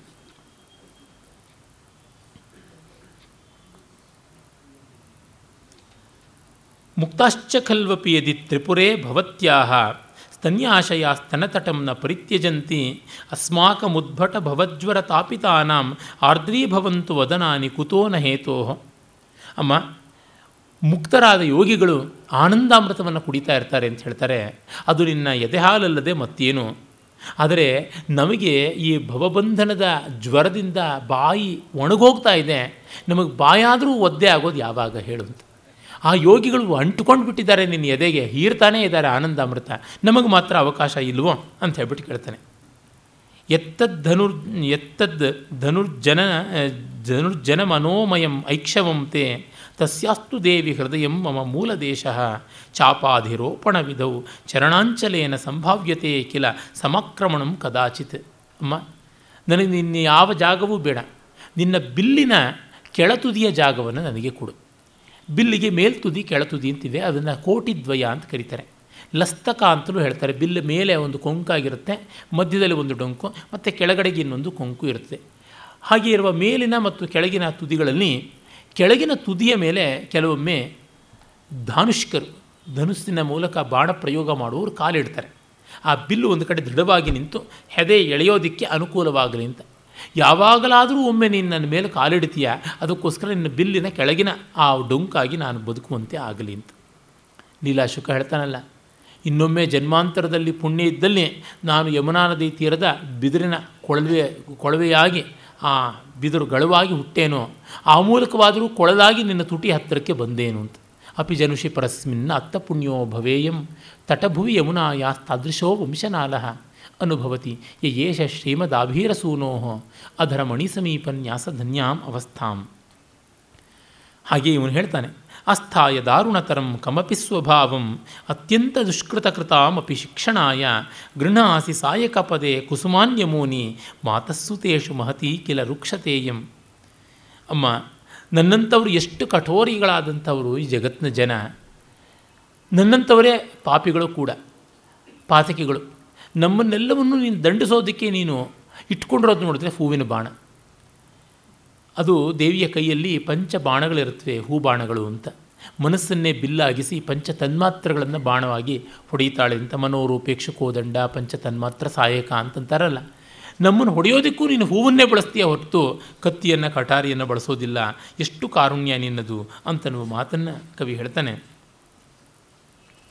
ವಿದ್ಯಾತ್ಮನೋ ಜನನಿ ತಾವಕ ದಂತಪಂಕ್ತೇ ವೈಮಲ್ಯಮಿದ್ರಗಿತಿ ವರ್ಣಯಿತು ಕ್ಷಮಃಕಃ ತತ್ಸಂಭವ ಯದಮಲ ವಚಸಾಂ ಸವಿತ್ನಿ ತನ್ಮೂಲಕಂ ಕವಯಶೋಪಿ ತತಸ್ತರಾಮ್ಯತ್ ನಿನ್ನ ದಂತಪಂಕ್ತಿಗಳನ್ನು ನಾನು ಏನಂತ ವರ್ಣಿಸಲಿ ಅಮ್ಮ? ಅಲ್ಲಿಂದಲೇ ಎಲ್ಲ ವಿದ್ಯೆಗಳು ಬಂದದ್ದು. ಅಲ್ಲಿಂದಲೇ ಎಲ್ಲ ಜ್ಞಾನ ಹೊಳೆದದ್ದು. ಅಲ್ಲಿಯ ಬೆಳಕು ಕವಿಗಳ ಕೀರ್ತಿ ಅಂತ. ಒಳ್ಳೆಯ ದಂತಪಂಕ್ತಿಗಳ ಧವಳ ಕಾಂತಿ ಕವಿಗಳ ಕೀರ್ತಿಯಾಗಿದೆ ಅಂತ. ಇಲ್ಲಿ ನಾವು ಗಮನಿಸಬೇಕು, ಲಲಿತಾ ಸಹಸ್ರಾಮದಲ್ಲಿ ಶುದ್ಧ ವಿದ್ಯಾಂಕುರ ಆಕಾರ ದ್ವಿಜ ಪಂಕ್ತಿ ದ್ವಯೋಜ್ವಲ ಅಂತಂತಾರೆ. ಆ ಷೋಡಶಿ ಮಂತ್ರದ ಎರಡು ಪಂಕ್ತಿಗಳ ಹಾಗೆ ಮೇಲಿನ ಮತ್ತು ಕೆಳಗಿನ ಹಲ್ಲುಗಳ ಸಾಲು ಹದಿನಾರು ಹದಿನಾರು, ಒಟ್ಟು ಮೂವತ್ತೆರಡು ಇರುವಂಥದ್ದು ಅಂತ. ಆಮೇಲೆ ಅರ್ಧನಾರೀಶ್ವರ ತತ್ವವನ್ನು ಹಿಡಿದು ಕೆಲವೊಂದು ಚಮತ್ಕಾರ ಮಾಡ್ತಾನೆ. ಅರ್ಧಂ ಜಿತ ತ್ರಿಪುರಮಂಬ ತವಸ್ಮಿತಂ ಚೇತ್, ಅರ್ಧಾಂತರೇಣ ಚ ತಥಾ ಭವಿತವ್ಯಮೇವ. ತಚ್ಚಿಂತೆಯೇ ಜನನಿ ಕಾರಣ ಸೂಕ್ಷ್ಮ ರೂಪ ಸ್ಥೂಲಾತ್ಮ ಕೃತ್ರಿಮ ಸ್ಥೂಲಾತ್ಮಕ ತ್ರಿಪುರ ಶಾಂತಿಕೃತೆ ಸ್ಮಿತಂತೆ. ನೀನು ಅರ್ಧನಾರೀಶ್ವರ ಸ್ವರೂಪಿಣಿಯಾದ್ದರಿಂದ ತ್ರಿಪುರಾಸುರ ಸಂಹಾರದಲ್ಲಿಯೂ ನಿನ್ನ ಅರ್ಧ ಪಾಲಿತ್ತು. ತ್ರಿಪುರಾಸುರ ಸಂಹಾರದಲ್ಲಿ ನಿನ್ನ ಅರ್ಧ ಕಣ್ಣಿನ ನೋಟವೇ ಆ ಅರ್ಧ ನಗೆಯೇ, ಅವ್ರನ್ನ ಸುಟ್ಟು ಬಿಡ್ತು ಮೂರು ಪುರಗಳನ್ನು. ತಾರಕಾಸುರನ ಮಕ್ಕಳು ವಿದ್ಯುನ್ಮಾಲ, ತಾರಕಾಕ್ಷ, ಕಮಲಾಕ್ಷ ಅಂತ ಮೂರು ಜನ ಮಕ್ಕಳ ಮೂರು ಪುರಗಳು ನಾಶ ಆದವು. ಇನ್ನು ಅರ್ಧ ನಗೆಯಿಂದ ನನ್ನ ಮೂರು ಪುರಗಳು ನಾಶ ಆಗಿಬಿಡುತ್ತವೆ ಅಂತ. ಒಂದು ಮಂದಹಾಸವನ್ನು ಬೀರು, ಒಂದು ಕಂಪ್ಲೀಟ್ ಸ್ಮೈಲ್ ಅದು ಅರ್ಧ ಆ ತ್ರಿಪುರಗಳು, ಇನ್ನು ಅರ್ಧ ಈ ತ್ರಿಪುರಗಳು. ವಸ್ತುತ ಏನು? ಈ ತ್ರಿಪುರ ಅಂತಂದರೆ ಸ್ಥೂಲ ಸೂಕ್ಷ್ಮ ಕಾರಣ ಅಂತ ಶರೀರಗಳು. ಈ ಮೂರು ಶರೀರವನ್ನು ಪುರ ಅಂತ ಕರಿತೀವಿ, ತ್ರಿಪುರಗಳು ಅಂತ. ವಸ್ತುತಃ ತ್ರಿ, ತ್ರಿಪುರಾಸುರ ಸಂಹಾರಿ ಅಂತ ಶಿವನನ್ನು ಕರೆಯೋದು ಆ ಅರ್ಥದಲ್ಲಿಯೇ ಈ ಸ್ಥೂಲವಾದ ಅನ್ನಮಯ ಶರೀರ, ಸೂಕ್ಷ್ಮವಾದ ಮನೋಮಯ, ವಿಜ್ಞಾನಮಯ ಶರೀರ. ಮತ್ತು ಕಾರಣ ಅನ್ನುವಂಥ ಯಾವ ಶರೀರ ಉಂಟು, ಅಂತಃಕರಣದ ಅವಿದ್ಯಾತ್ಮಕವಾದದ್ದು ಅದು. ಈ ಮೂರು ಶರೀರಗಳನ್ನು ಕೂಡ ನಾಶನ ಮಾಡಿದ ಹೊರತು ಮೋಕ್ಷ ಸಿದ್ಧಿ ಇಲ್ಲ ಅಂತ. ಮತ್ಕ್ಲೇಶ ದರ್ಶನ ಪರಿದ್ರವದಂತರಂಗ ಹಯ್ಯಂಗವೀನ ಪರಿವಾಹ ನಿಭಂ ಜನನ್ಯಾ ಅಂತಸ್ತಮೋಪಹಂ ಅನುಸ್ಮರತಾಂ ಜನಾನಾಂ ಮಂದಸ್ಮಿತಂ ತವತು ಮಂಗಲಮಸ್ತು ಭೂತ್ಯೈ ಅಮ್ಮ ನನ್ನೆಲ್ಲ ಕಷ್ಟವನ್ನು ಕರಗಿಸೋದಕ್ಕೆ ಬೆಣ್ಣೆಯಂತೆ ಕರಗಿ ಕರಗಿ ಹರಿಯುತ್ತಾ ಇರುವಂಥ ಆ ಒಂದು ಕಾರುಣ್ಯ ಲಹರಿಯೇ ನಿನ್ನ ಮಂದಸ್ಮಿತ ಅಂತ ನಾನು ಭಾವಿಸಿದ್ದೀನಿ ಅಂತಂತಾನೆ. ಸಂಸಿದ್ಧಿಕಾನನ ಸರೋರುಹ ದಿವ್ಯ ಗಂಧ ಸಾಂದ್ರೀಕೃತೆಯೆಂದು ಶಕಲಾಕಲಿತಾಧಿವಾಸಂ ತಾಂಬೂಲಸಾರಂ, ಅಖಿಲಾಗಮ ಬೋಧಸಾರಂ, ಮಾತರ್ವಿದೇಹಿ ಮಮ ವಕ್ತ ಕಲಾಚಿಕಾಯಾಮ್ ಅಮ್ಮ, ಸ್ವಾಭಾವಿಕವಾದ ಪದ್ಮಗಂಧ ನಿನ್ನ ಮುಖದಲ್ಲಿರುವಂಥದ್ದು. ಜೊತೆಗೆ ಆ ಚಂದ್ರ ಕಲೆಯನ್ನೇ ನೀನು ತಾಂಬೂಲದ ಜೊತೆಗೆ ಸುಣ್ಣದಂತೆ ಕರ್ಪೂರದಂತೆ ಸೇರಿಸ್ಕೊಂಡು ಜಗಿತೀಯ. ಆ ತಾಂಬೂಲವನ್ನು ಜಗದು ಉಯ್ಯೋದಕ್ಕೆ ಒಂದು ಪೀಕದಾನಿ ಬೇಕಲ್ವ? ಕಲಾಚಿಕ ಅಂತ ಕರೀತಾರೆ ಸಂಸ್ಕೃತದಲ್ಲಿ. ನಿಷ್ಠೀವನ ಶರಾವ ಅಂತ ಕೂಡ ಹೇಳ್ತಾರೆ. ಉಗುಳು ಪಾತ್ರೆ, ಅದು ನನ್ನ ಬಾಯ ಆಗಲಿ ಅಂತ. ಶಂಕರರ ಸೌಂದರ್ಯ ಹರಿಯಲ್ಲೂ ಬರುತ್ತಲ್ಲ, ಕದಾಹಂ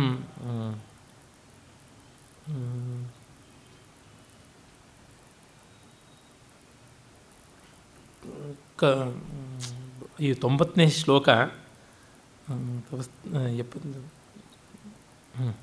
ಬಹಳ ಸೊಗಸಾದಂಥದ್ದು ಬರುತ್ತೆ. ಕದಾ ಕಾಲೇ ಮಾತಃ ಕಥೆಯ ಕಲಿತಾಲಕ್ತಕರಸಂ ಪಿಬೇಯಂ ವಿದ್ಯಾರ್ಥಿ ತವ ಚರಣ ನಿರ್ಣೇಜನ ಜಲಂ ಪ್ರಕೃತ್ಯ ಮೂಕಾನಾಂ ಅಪಿಚ ಕವಿತಾ ಕಾರಣತೆಯ ಕದಾವಾಣಿ ಧತ್ತೆ ಮುಖಕಮಲ ತಾಂಬೂಲ ರಸ ತಾಮಂತ್ ಆ ದೇವಿಯ ತಾಂಬೂಲ ರಸ ಬಾಯಿಗೆ ಬೀಳದೆ ಯಾವನೂ ಕವಿ ಆಗೋದಿಲ್ಲ ಅಂತ. ಇದು ಶಾಕ್ತಾಗಮ ರಹಸ್ಯ. ಅಂದರೆ ಆ ದೇವಿಯ ಅನುಗ್ರಹ ಆ ರೀತಿಯಾಗಿ ಆಗಬೇಕು ಅಂತ. ದೇವಿ ಪ್ರಸಾದ ಅಂತ ಇದು ಅವಳು ಅಗದು ಉಗೀತಾಳೆ ಅನ್ನುವ ಅಕ್ಷರಾರ್ಥದಲ್ಲೆಲ್ಲ ಅದರ ತಾತ್ಪರ್ಯ ಅರ್ಥದಲ್ಲಿ. ಅಂದರೆ ಅವಳ ಭೋಗ ಸಾಮಗ್ರಿ ಯಾವುದಿದೆ, ಆ ಭೋಗ ಸಾಮಗ್ರಿಯ ಶೇಷವಾದರೂ ಭಕ್ತನಿಗೆ ಬರದೆ ಅವನು ಕವಿಯಾಗುವಂಥದ್ದು ಅಲ್ಲ ಅಂತ. ಮತ್ತು ತ್ರಿಪುರ ಸುಂದರಿಯನ್ನು ಯೋಗ ಭೋಗಗಳ ಸಮನ್ವಯ ಅಂತ ಕರೀತಾರೆ ಆ ಕಾರಣದಿಂದಲೇ ಕಾವ್ಯದಲ್ಲಿ ಎರಡೂ ಬರುವಂಥದ್ದು ಅಂತ. ನಾಸಾಮಣಿಸ್ತವ ಶಿವೆ ಚಿರಸಂಸ್ತವೇನ ಪ್ರತ್ಯಾಹೃತೆ ಮನಸಿ ಭಾತಿ ತಪೋಧನಾನಾಂ ಅಜ್ಞಾನ ಸಂತತಿ ನಿಶಾತ್ಯೆಯ ಸೂಚನಾರ್ಥಂ ಆವಿರ್ಭವತ್ಯಸುರ ದೇಶಿಕ ತಾರಕೇವ. ನಿನ್ನ ಮೂಗು ತುದಿಯ ಬುಲಾಕು ಮೂಗಿನ ನತ್ತು ಇದೆಯಲ್ಲ, ಅದು ಫಳಫಳನೆ ಹೊಳಿತಾ ಇದೆ.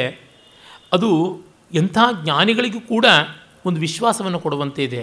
ಯಾವ ವಿಶ್ವಾಸ ಅಂದರೆ ಅಜ್ಞಾನ ಅನ್ನುವ ರಾತ್ರಿ ಹೋಗಿ ವಿಜ್ಞಾನ ಅನ್ನುವ ಬೆಳಗಾಗುವುದರ ಶುಕ್ರಗ್ರಹದ ಸೂಚನೆ ಬೆಳ್ಳಿ ಅಂತಂತೀವಲ್ಲ? ಮಾರ್ ಇದು ಮಾರ್ನಿಂಗ್ ಸ್ಟಾರ್ ಅಂತಲೂ ಕರೀತಾರಲ್ಲ, ಆ ಶುಕ್ರಗ್ರಹದಂತೆ ಕಾಣುತ್ತದೆ ನಿನ್ನ ಮೂಗಿನ ತುದಿಯ ನತ್ತು, ಮೂಗಿನ ಬೊಟ್ಟು ಅಂತ. ದತ್ತೇಶ್ರಿಯಂ ಬಹುವಿಧಾಂ ಕುಶಲಾನಿ ದತ್ತೆ, ದತ್ತೇ ಪದಂ ಸುರಪತೇರಪಿ ಲೀಲೆಯೈವ ಇದೃಕ್ ತವ ದೃಷ್ಟಿ ರಿತೋಧಿಕಾವ ನಾದ್ಯಾಪಿ ಕರ್ಣಂ ಅತಿವರ್ತಿತು ಈಶ್ವರೀಯಂ. ನಿನ್ನ ದೃಷ್ಟಿ ಏನೆಲ್ಲ ಮಾಡುತ್ತೆ? ನಿನ್ನ ಕಣ್ಣೋಟ, ಅದು ಎಂಥದ್ದು ಅಂತ ಕಣ್ಣೋಟದ ವರ್ಣನೆ. ಎಲ್ಲರಿಗೆ ಸಂಪತ್ತನ್ನು ಕೊಡುತ್ತೆ, ಎಲ್ಲರಿಗೆ ಮಂಗಳವನ್ನು ಕೊಡುತ್ತದೆ, ಇಂದ್ರ ಪದವಿಯನ್ನು ಕೊಡುತ್ತದೆ, ಏನೂ ಮಾಡುತ್ತೆ, ಏನೆಲ್ಲ ಕೊಡುತ್ತೆ, ಆದರೂ ಕರ್ಣನ್ನು ಮೀರೋಕ್ಕಾಗಿಲ್ಲ ಅಂತ. ಕರ್ಣ ದಾನಿ, ಅವನನ್ನು ಮೀರೋಕ್ಕಾಗಲಿಲ್ಲ, ಇದು ಹೇಗೆ?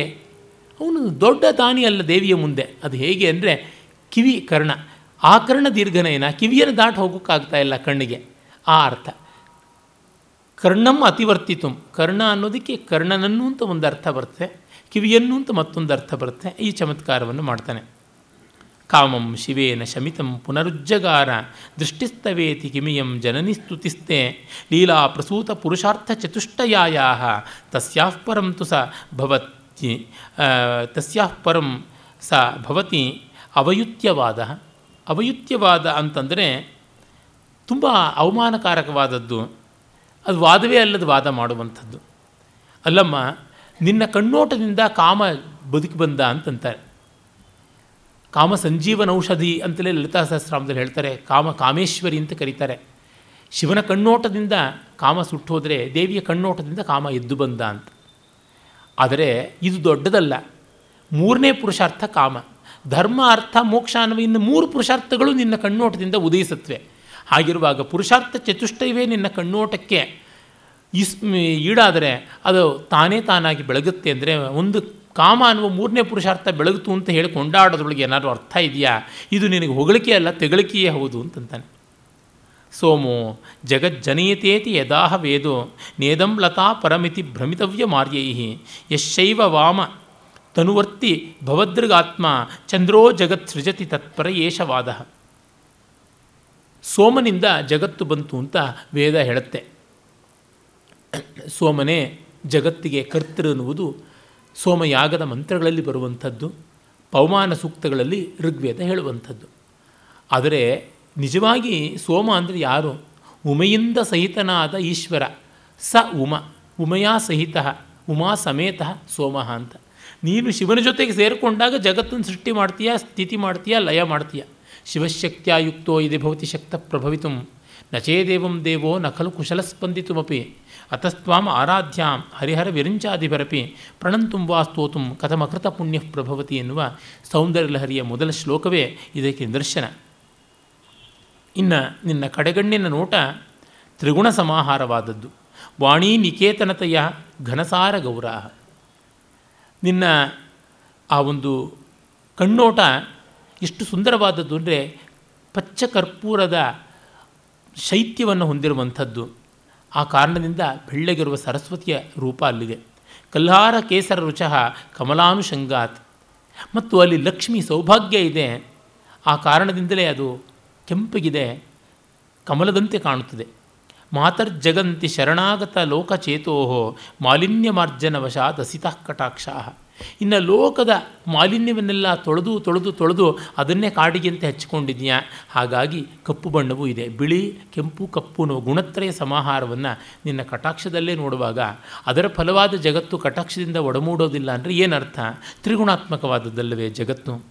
ಅಕರ್ಣ ಮುಲ್ಲಸತಿ ಮಾತರಪಾಂಗ ದೇಶೇ, ಕಾಲಾಂಜನೇನ ಘಟಿತ ತವ ಭಾತಿರೇಖ ಶೈವಾಲ ಪಂಕ್ತಿರಿವ ಸಂತತ ನಿರ್ಜಿಹಾನ ಕಾರುಣ್ಯಪೂರ ಪದವಿ ಕಲಿತಾನುಬಂಧ.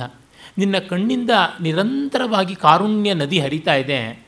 ಆ ಕಾರುಣ್ಯ ನದಿಯ ಪ್ರವಾಹದಿಂದ ಆಚೆಗೆ ಹೋಗಿರ್ತಕ್ಕಂಥ ದಟ್ಟವಾದ ಕಪ್ಪು ಹಸುರಿನ ಪಾಚಿಯ ಒಂದು ರೇಖೆಯೋ ಎಂಬಂತೆ ಆಚೆ ಕಡೆ ಈಚೆ ಕಡೆ ಆ ಒಂದು ಕಾಡಿಗೆ ರೇಖೆ ಕಾಣಿಸುತ್ತದೆ ಅಂತ. ವಿಶ್ವಂ ಸೃಜತಿ ಅವತಿ ಹಂತಿ ಚ ಯತ್ಕಟಾಕ್ಷ. ವಿಶ್ವಸ್ಯ ತಾಂ ಕಥಮಸೌ ಚಪಲಸ್ವಭಾವ ಯೇಷೋಪಿ ಯಾಂ ಅನುಸರನ್ ಲಭತೆ ಯಶಾಂಸಿ ತಾಮೇವ ವಿಶ್ವಸಿಮಿ ದೇವಿ ತವಾನುಕಂಪಾಂ ನೀನು ಜಗತ್ತನ್ನು ಸೃಷ್ಟಿ ಮಾಡಿ, ಸ್ಥಿತಿ ಮಾಡಿ, ಲಯ ಮಾಡ್ತೀಯ? ಇಂಥ ನಿನ್ನ ಶಕ್ತಿ ನಿನ್ನ ಕಣ್ಣೋಟದಿಂದ ಬರ್ತಕ್ಕಂಥದ್ದು. ಹೀಗಾಗಿ ನಿನ್ನ ಕಣ್ಣಿನ ನೋಟ ಚಂಚಲವಾದದ್ದು ಅಂತ ಯಾರಾದರೂ ಹೇಳಿದ್ರೆ ನನಗೆ ಒಪ್ಪಕ್ಕಾಗೋದಿಲ್ಲ. ನಿನ್ನ ಅನುಕಂಪೆ ದೊಡ್ಡದು, ಅಷ್ಟನ್ನು ಮಾತ್ರ ನಾನು ಒಪ್ಕೋತೀನಿ. ಅರ್ಧಂ ಕಲಂಕರಹಿತ ಕರುಣೈವ ಶಂಭೋ ಅರ್ಧಂ ಗುಣಸ್ತದಿತರೆ ಸಕಲಸ್ಸಮೇತಾ ಇತ್ಯಂಬ ಸಂಪ್ರತಿ ಕೆಲ ಸ್ಫುರಿತಂ ರಹಸ್ಯಂ ಸಂಪಶ್ಯತೋ ಮಮ ಭವನ್ಮಯಮೈಶ್ವ್ಯ ಭವನ್ಮಯಮೈಷಮರ್ಧಂ. ನಿನ್ನ ಕಳಂಕರಹಿತವಾದ ಆ ಅರ್ಧ ಭಾಗ ಯಾವುದಿದೆ ದೇಹ, ಶಿವನ ಅರ್ಧ ಭಾಗ ಅದು ನಿನ್ನ ಕಾರುಣ್ಯವೇ ಹೌದು ಅಂತ ಅನಿಸುತ್ತೆ. ನಿಷ್ಕಳಂಕವಾದ ನಿನ್ನ ಕಾರುಣ್ಯವೇ ಘನೀಕೃತವಾಗಿದೆ. ನಿನ್ನ ಮೈ ಅಂದರೆ ಏನೂ ಅಲ್ಲ, ನಿನ್ನ ಕರುಣೆನೇ. ಇನ್ನು ಜಗತ್ತಿನ ಗುಣ ಅಂತ ಏನೆಲ್ಲ ಇದೆ? ಎಲ್ಲ ಜಗತ್ತಿನ ಗುಣಗಳು ಮತ್ತೊಂದು ಕಡೆ ಅದು ಶಿವ. ತಕ್ಕಡಿಗೆ ಹಾಕ್ಬಿಟ್ಟಿದ್ದೀವಿ. ಒಂದು ಕಡೆ ಜಗತ್ತಿನ ಸಮಸ್ತ ಗುಣಗಳು, ಇನ್ನೊಂದು ಕಡೆಗೆ ನಿನ್ನ ಕಾರುಣ್ಯ. ಹೀಗೆ ತೂಗದಾಗ ನಿನ್ನ ಕಾರುಣ್ಯದ ಕಡೆಯೇ ಜಾಸ್ತಿ ಇದೆ. ಹೀಗಾಗಿ ಜಗತ್ತಿನ ಸಮಸ್ತ ವಸ್ತುಗಳಿಗಿಂತ ನಿನ್ನ ಕಾರುಣ್ಯ ದೊಡ್ಡದು ಅನ್ನೋದು ಅರ್ಧನಾರೀಶ್ವರ ಸ್ವರೂಪಿಣಿಯಾಗಿ ತೋರಿಸಿದ್ದೀಯಾ ಅಂತ. ಅರ್ಧನಾರೀಶ್ವರತ್ವದಲ್ಲಿ ಶಿವನ ಭಾಗಕ್ಕಿಂತ ಶಕ್ತಿಯ ಭಾಗ ಒಂಚೂರು ಜಾಸ್ತಿ ಅಂತ ಉಂಟು ಶಾಕ್ತ ತಂತ್ರಗಳಲ್ಲಿ.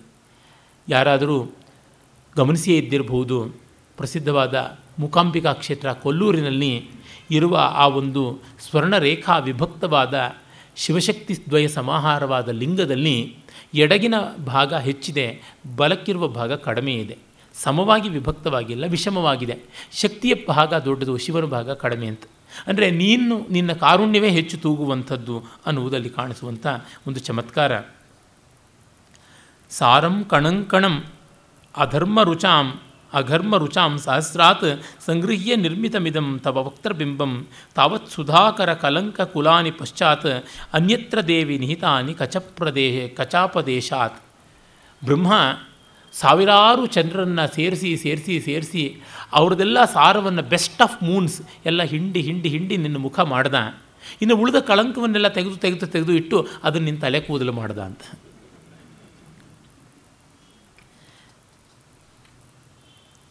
ಚಿಂತಾಮಣಿ ತ್ರಿಭುವನೇಶ್ವರಿ ಕೌಸ್ತುಭಸ್ ಕೌಸ್ತುಭಶ್ಚ ಖ್ಯಾತೋ ಮಣಿ ತವ ಗ್ರಹಂಗಣ ಕುಟ್ಟಿಮಸ್ತೌ ಕಿಮ್ರತ್ನಮನ್ಯದುಪಲಭ್ಯ ಕಿರೀಟಕೋಟಿಂ ವಾಚಸ್ಪತಿ ಪ್ರಭೃತಯಸ್ತವ ವರ್ಣಯಂತು. ಅಮ್ಮ, ಚಿಂತಾಮಣಿ ಬಯಸಿದ್ದನ್ನೆಲ್ಲ ಕೊಡುವಂಥ ದಿವ್ಯವಾದ ಮಣಿ.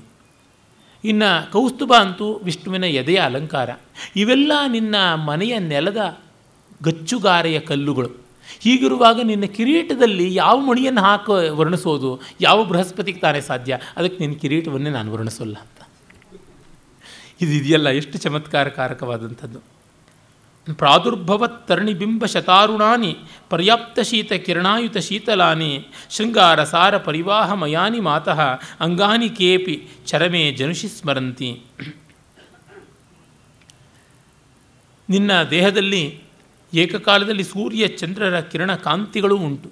ಆ ಕಾಂತಿ, ಈ ಶೈತ್ಯ ಎರಡೂ ಕೂಡ ಉಂಟು. ಅದನ್ನು ಯಾವ ಜನ್ಮದಲ್ಲಿ ನಾನು ಅನುಭವಿಸಿಯೇನು ಅನ್ನೋದು ಗೊತ್ತಾಗ್ತಾ ಇಲ್ಲ.